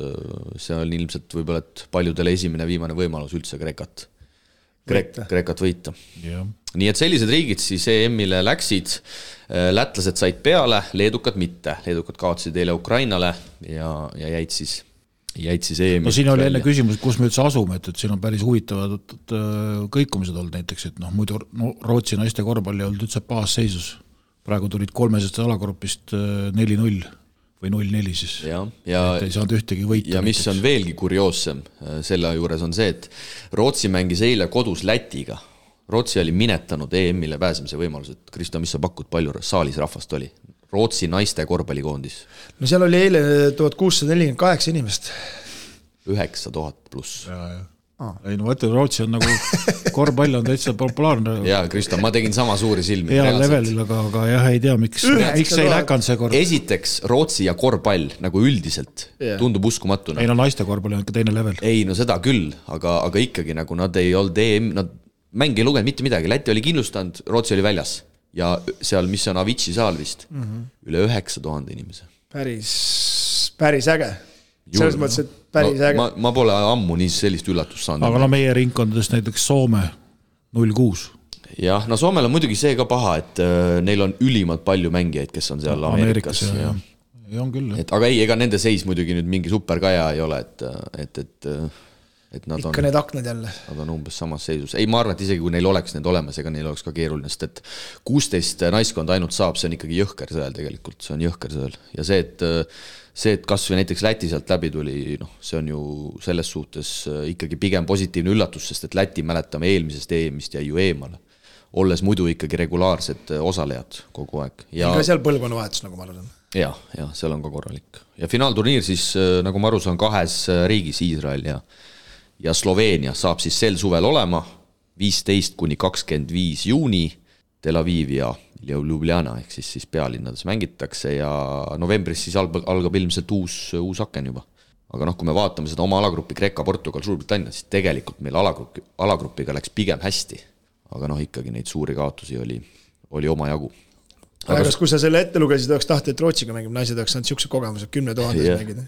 Et see saal muidugi on veel suurem, seal oli tühje kohti ka, eks seal Rootsis on need saalid on suured, aga, aga tõesti, see oli, see võttis mind ikkagi täitsa, täitsa tummaks, soovime naistekoondisele ja üldiselt Eesti naiste korvpallil otse loomulikult edu, ma arvan, et seda, seda läheb vaja, aga, aga üritame siis omalt poolt ka ikkagi kätt pulsil hoida ja ja tegemisi, tegemisi kajastada ja pildil hoida, aga nüüd siis juba välismaal pallivate korvpallurite juurde. teisipäeval vaatasin ise mängu ära, FIBA meistrite liiga, Siimsner Vene korvpalliklubi koduklubi Hapoel Jeruusalemm võidab suurest kaotusseisust kodus Strasbourgi kaheksakümmend üks, kaheksakümmend. no Priit, sa andsid valeinfot meile või? näpp oli näpp oli kinni seotud, aga Siim oli kaheksa minutit väljakul. no seal oli treenerid hirmsasti palusid ja et, et äh, seal on siis koosseisu probleemid ka. koosseisuprobleemid ja polnud kedagi panna, andis seal Meiersile vaheldust või Meiersile, aga aga ega ta ühe käega seal oli midagi no teinud ma ka. vaatasin jah, et ta kuidagi hoidis seda kätt juba niimoodi, et no ta ütles, et äh, eelmine päev, et ei saa üldse teipi pealegi panna, et nii valus on. õlu on katki, no ega midagi teha pole. ja, jah, No ma see kujutan on- ette, kuidas seda palli püüda saab sellisel juhul üldse või öeldi, et ärge sellele mehele söötke. no põhimõtteliselt oli kaks nii, jah. kaks viskas ära igatahes, nii no et see oli juba nii, ta oli nii vaba, et, et seal ei olnud varianti. ei nojah, see oli jah huvitav, ma vaatasin ka seda mängu ja panen käima ja vaatan vene vormis. mõtlen, kuule, Priit just rääkis, et eile ju rääkis, et, efekt. et me- käeluu, koond-, näpuluu koondisest väljas, midagi ei saa teha, mõtlesin okei okay,, et võib-olla seal ei ole neid võistkonnariided, et peab vormiga olema. siis vaatan, jookseb välja, siis vaatan, tuleb väljakule, et nagu mis asja. aga no mängust ennast rääkides, no ega seal Jeruusalemmas vist kerge ei ole, ägedalt mängisid esimesed äh, ütleks sihuke kolmteist minutit panid päris tihedalt kaitsetes ju ägedalt panid ja, ja siis järsku see Strasbourg nagu sõi ära nad ja, ja vaatasin, et ei olegi varianti ja siis see no ärme ma nimede peal nagu nii halb, aga see tagumine koputas kaks kolmest järsku ja said nagu uue hingamise, no sisse absoluutselt ei visanud ju kolmeseid ja, ja ka lõpuks hakkasid ka sisse viskama ja, ja siis jah, Speedy Smith tõmbas käima, kes tavaliselt nii palju kolmesid sisse ei viska või üldse ei võta, ütleme, aga seekord kõik olid üllatunud ka võistkonna sees, et, et mis nüüd juhtus. ja, ja, ja mees pani tõmbas ja, ja siis muidugi no teiselt poolt see Strasbourgil ikkagi see härjapõlvene Kiin, no mine pekki no.. ja ei olnud palju puudu, et Kiin oleks selle mängu ikkagi ära otsustanud. jah, see no kaitse seal pikk eksis seal see Hankins pani ikka täiesti puusse seal, sõitis oma mehele veel sisse just, ja seal ise ei oli võtnud., seal oli ju teada, kes selle viskeks. ei no Kiin vaatas ka sel hetkel seal seitsme minutit, kus sa lähed täitsa vaba oli lõpuks. jah, mängis niisuguses tagasi vormis Kiin oli, ma küsin Siimu käest ka, et kas ta eelmine aasta seal Vareses käis nagu jõusaalis hea meelega, et, et, et ikka no päris, päris kõva tükk nägi välja ja Siim ütles, et ega ta vastu ei olnud, et talle meeldis nikerdada seal, et ja noh, kui keegi tahab või siin Eestis arutab, et miks meie mängijad ei tõuse kuhugi, siis hakake sellest pihta, et, et vaadake, vaadake välimust ja siis, siis, siis hakkab midagi looma võib-olla. ja ma tooks neid teisi Strasbourgi mustanahalisi ka esile, seal on see, kes eelmine aasta Cramo vastu ka oli. Ma seal ühe ringkonnaga seda mängu koos vaatasin ja, ja Lansdowne või mingi Lanzo, vahet ei ole, on ju, no sihuke jurakas ikka reaalselt, no reis on selline, säär on selline mm., muskel, ülakeha, no see on ikka nagu tank reaalselt, no julgeks. just ikkagi ülakeha, ma ütlen, et sa ikka saad üldse viskele õla vastu panna et sind Just. ära ei söödaks, et, et noh. jah, seal mismatch idega korvi all keha vastu panna, et seal on ikka siuksed jõujuurikad on need ameeriklased, et see on päris lust on vaadata. mingi hetk ütles, et Kiinil oli mingi üksteist söötu või palju ta pani seal ka mingi kolmteist söötu ka. 12 söötu oli kokku jah, et seal ikkagi mees ikkagi no korralikult domineeris ja no kui raskeid viskeid ikka tegelikult noh, vähemalt telepildist vaadates tema jaoks võib-olla igapäevane, aga kui niisuguseid asju vend sisse pani, et ega päris ägedalt.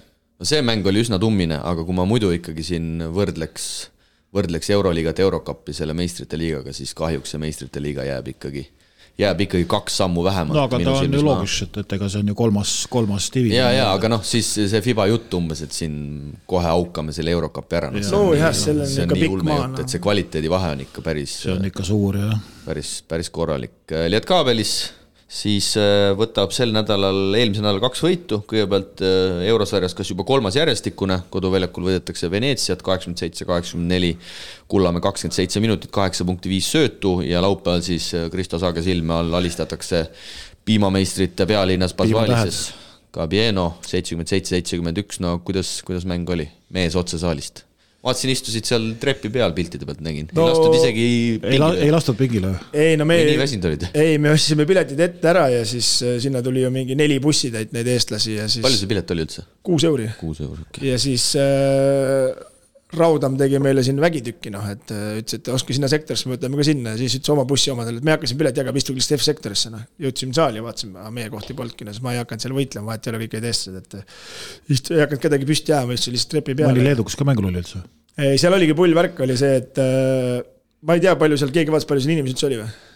Ma arvan, sihuke kaheksa-üheksasada. no Priit ilmselt teab, kui suur see saal on. Priit vaatab kohe järgi, ta no väga suur ei ole, sihuke naljakas saal on see, aga, aga ma arvan, mingi kaheksa-üheksasada, sellest äh, julgelt pool, ma arvan, neli-viissada olid eestlased ja siis mingi kakssada, kakssada oligi viiskümmend. nii palju eestlasi? ja, ja siis mingi kakssada viiskümmend oli Lietkaabelis enda fänne kohal tulnud ja siis äh, kuskil äh, saja ringis oli Spieno omasi, kelle seda üldse ei olnud kuulda, aga aga Lietkaabelisi treener äh, päris tõmbas veel Kullamäele nagu pinge korralikult peale ka, ei pannud põhisse ka ja, ja, ja seal rahvas ikka hakkas ka karjuma üle saali Kristjan, Kristjan ja siis lasi küpsetada natukene no. kaheksasada on kirjas. jah, siis sellest aga, oli kuskil. aga Kullamäe kuusteist minutit, sa olid saalis, pigem vist ikkagi hoitakse selleks eurosarjaks, et ta on ikkagi niivõrd olulises rollis, et äh, üritati kuidagi see peana ära kägistada.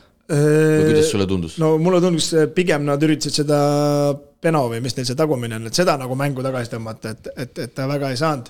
see teine oli Morrison neil see, eks. ja ei, ma just mõtlen selle pealt, et ma mängu ei näinud, sa olid saalis, et et kas need kuusteist minutit tulid pigem selle pealt, et äh, teda hoitakse eurosarjaks või, või tal see mäng pigem ei tulnud nii hästi välja? ei, ega tal ei olnudki võimalust, et, et esimene poolaeg äh, vist kaks viset sai võtta esimese viske läks kaitse kattest alla, võttis selle viske, pani mööda, muidu ta juhib seal mängu, noh, seal oli ilmselgelt plaan, et nad kägistavad alt ära selle. ja, ja, ja ega neil kergelt ei tulnud, nad kogu aeg kontrollisid seda seal sihuke kuue-kaheksa punktiga ja no lõpuks ta nii jäigi, aga no see vastasvõistkond siis tekkis küll küsimus, et no mismoodi see kokku oli pandud, et äh, seal mängis meie suurepärane Kuksis no, tarvaaegadest. no tuttavaid mehi nägid saalis siis ju. pani kolm kolmest seal paksu persega rahulikult ja no ma polnud laivis näinud, sa eelmine aasta nägid seda Jutsikast või? Ogrevende? jah ja. ja., oli see normaalses vormis või? jaa, väga okeis.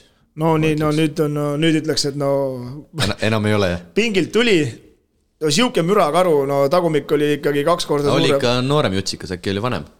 ikka Julius oli, ei Mantas, Mantas. seda ma ei tea. võib-olla sa panid puusse seal. ei, kohe vaatab Priit järgi, aga no see mees tuli väljakule, ma vaatasin, kas ta on igavene kast, no igavene suur selja peale jutsikas, ma mõtlesin, kas seesama oli, kas see tõesti Ogres jooksis eelmine aasta edasi-tagasi? ei, see ei olnud see. aa, oli selle vend, jah? vanem vend. Mantas, Mantas. Julius okay., Julius Jutsikas. ja, jah, see ikkagi toimetas seal ka ikkagi, aga, aga noh, no ma ütlen, vägev oli selles mõttes, et eestlased ikkagi möllasid korralikult ja, ja, ja, ja, ja noh, sihuke noh, mäng juba kolmandal päeval ikka ise tead, kõik olid nagu kudendräimed, enamus olid muidugi sellepärast vihased, et, et seal ei, ei olnud enam kaste kuhugi panna, et kõik tulid õlledega saali, aga õlledega saali lastud ja need korjati. jah, ühtlasi ma võtaksin, võtaksin selle koha ja, ja tervitaksin neid kõiki korvpallisõpru, kes siis juba varakult sinna Leedu poole, kas siis kolmapäeval või neljapäeval sõitsid ja, ja täna on siis see, see sinine esmaspäev kätte jõudnud teie jaoks, et, et olge te tublid ja, ja katsuge kuidagi sellest madalseisust välja, välja rabeleda aga jah, siis äh, enamus, mis muidugi meil kõlama jäi, oli see nagu äh, pull, et, et kui me siin äh, Eestis loeme siin kakssada ja kolmsada inimest ja Graamo-mängul siin vaja veerandfinaali, et saame tuhat viissada saali ja. ja siis, kui läheme Leedumaale, siis on kõik siuksed fännid, et muidu, muidu otsi seda kisa taga vaata, et siis on sihuke võõras saalis möllame kõik ja teeme ja et võiks nagu Eestis ka selle kultuuri tuua, et kohe agressiivselt peale minna. jah, ma tooksin enda elust ka ühe juhtumise, käisime mõni aasta tagasi Kreeka derbit vaatamas. olümpiaakos Pana ja oli ka siis täis maja ja järgmine päev läksime siis Rait Rivolane Kreeka esiliiga mängu vaatama ja ma ütlen ausalt, see ei olnud, see ei olnud kehvem üritus, et seal oli küll küll äh, kordades-kordades vähem publikut, aga ma arvan, et umbes äh, paralleel sinu sellega on päris hea, et läksite ka sinna Pasvalisesse, on ju, vähem rahvast, aga korralik täissaal. ei no ikka oli Edkabelis need kakssada fänni tegid kõva häält, ikka trummid ja möllud käisid. just, ja, ja meil oli seal ka korralik, korralik andmine, see Kreeka esiliiga saalid on muidugi nagu nad on, aga oli kaasas ka tänane tänane kõneline Marko Parkonen ja noh, seal Marko tegi ka ikkagi Kreeka ultratele ei jäänud meie poolt nagu võlgu no.. et me olime Laane ultrad siis sel hetkel. Yeah.. ja ühel hetkel Parkonen, ma lihtsalt ütlen jutu jätkuks ära, et eksis sinna, sinna kodumeeskonna ehk siis Laane meeskonna ultrate keskel ära ja otsustas ka siis ikkagi oma panuse anda. ja, ja see, see taheti sinna ette, hästi pani. taheti sinna ette, just just, aga, aga ei, tore, see on, sellised reisid on ägedad ja, ja, ja meil kõigil on lõpuks ikkagi üks elu. keegi küsis ka seal meie pundis sealt äh, Pieno kohalike käest, et, et, et kuidas teil tavaliselt rahvas käib, siis ütles, et pole elus nii palju olnud no täpselt, täpselt. et, see saal oli korralikult täis, jah aga läheme edasi ja, ja Kreeka esiliigast tuleb häid sõnumeid, kui ma, kui ma korra jutu sinna juba ka viisin Sten Soku koduklubi Eleftheropouli viies võit järjest siis Sten Sokule koos oma värske koduklubiga. kolmapäeval võidetakse kodus, laupäeval võidetakse samuti kodus ja laupäevases mängus Sokk eriti heas hoos, kolmkümmend minutit, üksteist punkti, kolmteist. no küll seda preemia raha ikka tuleb tuleb kõvasti jah yeah. ja küsisin, väga tipp-topp. ma küsisin Stenilt natukene kommentaare ka nende mängude kohta ja ja Sten ütles, et jube hea on ikkagi heas võistkonnas Kod, mängida. kodus hea mängida. ei pea, ei pea väga palju tegema, et väljakul hea mängija olla aga, aga, aga Stenil oli ka raske nädal selles mõttes, et topeltvoor oli kolmapäev, laupäev. jah, no nii võib vormi saada. no näed sa, kolmapäeval kolm söötu, laupäeval kolmteist söötu. juba jalad läksid lahti laupäevaks. jube, jube paralleel ikkagi, eelmine hooaeg täpselt sama, ta läks sinna satsi ja nad võtsid ka vist seal seitse-kaheksa võitu järjest et, et selle, selle mehe peale julgetakse nagu panuseid teha. vaata see, see, ütleme, Kreeka mehed ei mõtle mingi söödu peale, kes see söötu annab, siis tuleb ise tuld anda, noh, ja siis, kui tuleb keegi, kes pihku annab yeah,, noh, siis on väga tore. pidupäev, noh, et nagu sa, Kristo, ikkagi oled siin tavavalt öelnud, et iga mehe jaoks Ega on kuskil kaitsest- oma liiga olemas. ega kaitsest punkte või raha ei maksta, no punktide eest makstakse, noh, väga selge pilt. või söötude eest. no see selles on, mõttes, et mängujuhina. selleks tuleb. söödumees osta, näed, et Jah. endale ei jaguri. Aga ka head uudised ka meil Islandil, keisrite vahelt kaks järjest või? kaks järjest, Reykjavik Nüüd hakkab tulema. Reykjavik võtab neljapäeval võõrsil ära Breidabliki, baasoja kakskümmend seitse minutit, kolmteist punkti, viis lauda, kolm söötu, sada neli, üheksakümmend üks, ehk siis Islandi liigale sarnaselt väga suured mänguskoorid.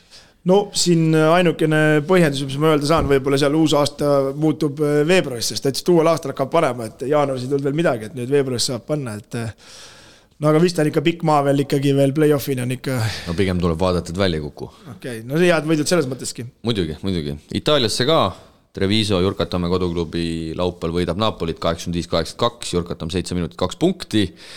Brindisi ja Riismaa saavad suurel skoorilise võidu eile Verona vastu, sada kaks, kuuskümmend kaheksa.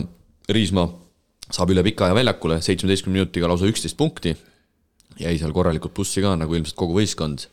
Ja Sassari pikendab oma võiduseeriat, võõral väljakul alistavad pressi ja üheksakümmend kolm, kaheksakümmend, Treier seitseteist minutit, kolm punkti, nii et meie kõik noorempoolsed Itaalia poisid taas kenasti, kenasti väljakul käinud ja, ja eile õhtul siis Baskonia mängib koduliiga mängu Malagas, lisaajal alistatakse Unicaja, Kotsar jälle suurepäraselt pildil, kakskümmend neli minutit, kolmteist punkti, kaheksa lauapalli, aga mängu toob ära siis uus Iisraeli Ameerika passiga Max Heidegger, kaheksateist punkti.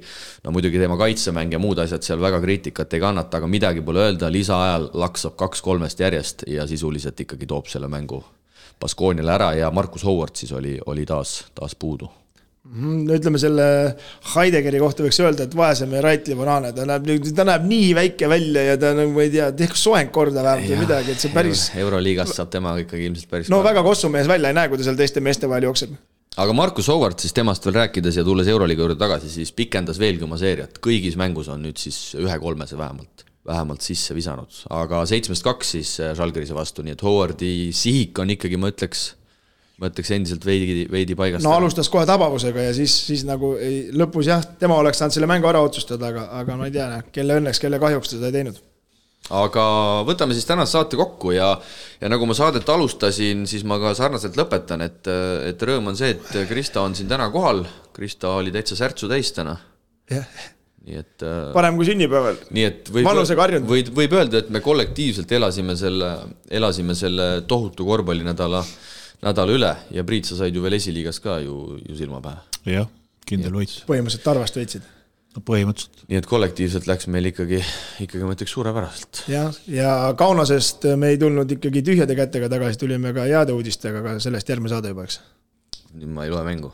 No vot, siis ka sinu jaoks üllatus. okei okay,, okei okay., ilmselt siin. ütleme nii, et Baskonia poisid saatsid meile kingitusi kaasa, et, et. ja, ja, ja et nüüd. et selle, selle me ikkagi kuidagi kellelegi meie fännide vahelt ära anname. ja täname, täname perekond Kotsarit, suurepärast perekonda Kotsarit, kes, kes ikka ka, ka meie tegemistesse jätkuvalt kenasti, kenasti panustavad, aga, aga nüüd meil tuleb siis natukene selline rahulikum nädal ja eks neid rahulikumaid nädalaid on ka vaja. muidugi koduses liigas tulevad tulised mängud, just eelkõige Eesti oma meeskondade vahel tulevad päris, päris tulised mängud, Kalev Cramo eurosarja mänguni on jäänud veel aega, kõigepealt siis selgitame välja, mis kuupäeval mängitakse, kus saalis mängitakse, võib-olla saame Kristole külla minna. Mul ei oleks selle vastu mitte midagi. Yeah.. jälle lauad kaetud ja. No kaheksandal ikka naistepäeva puhul.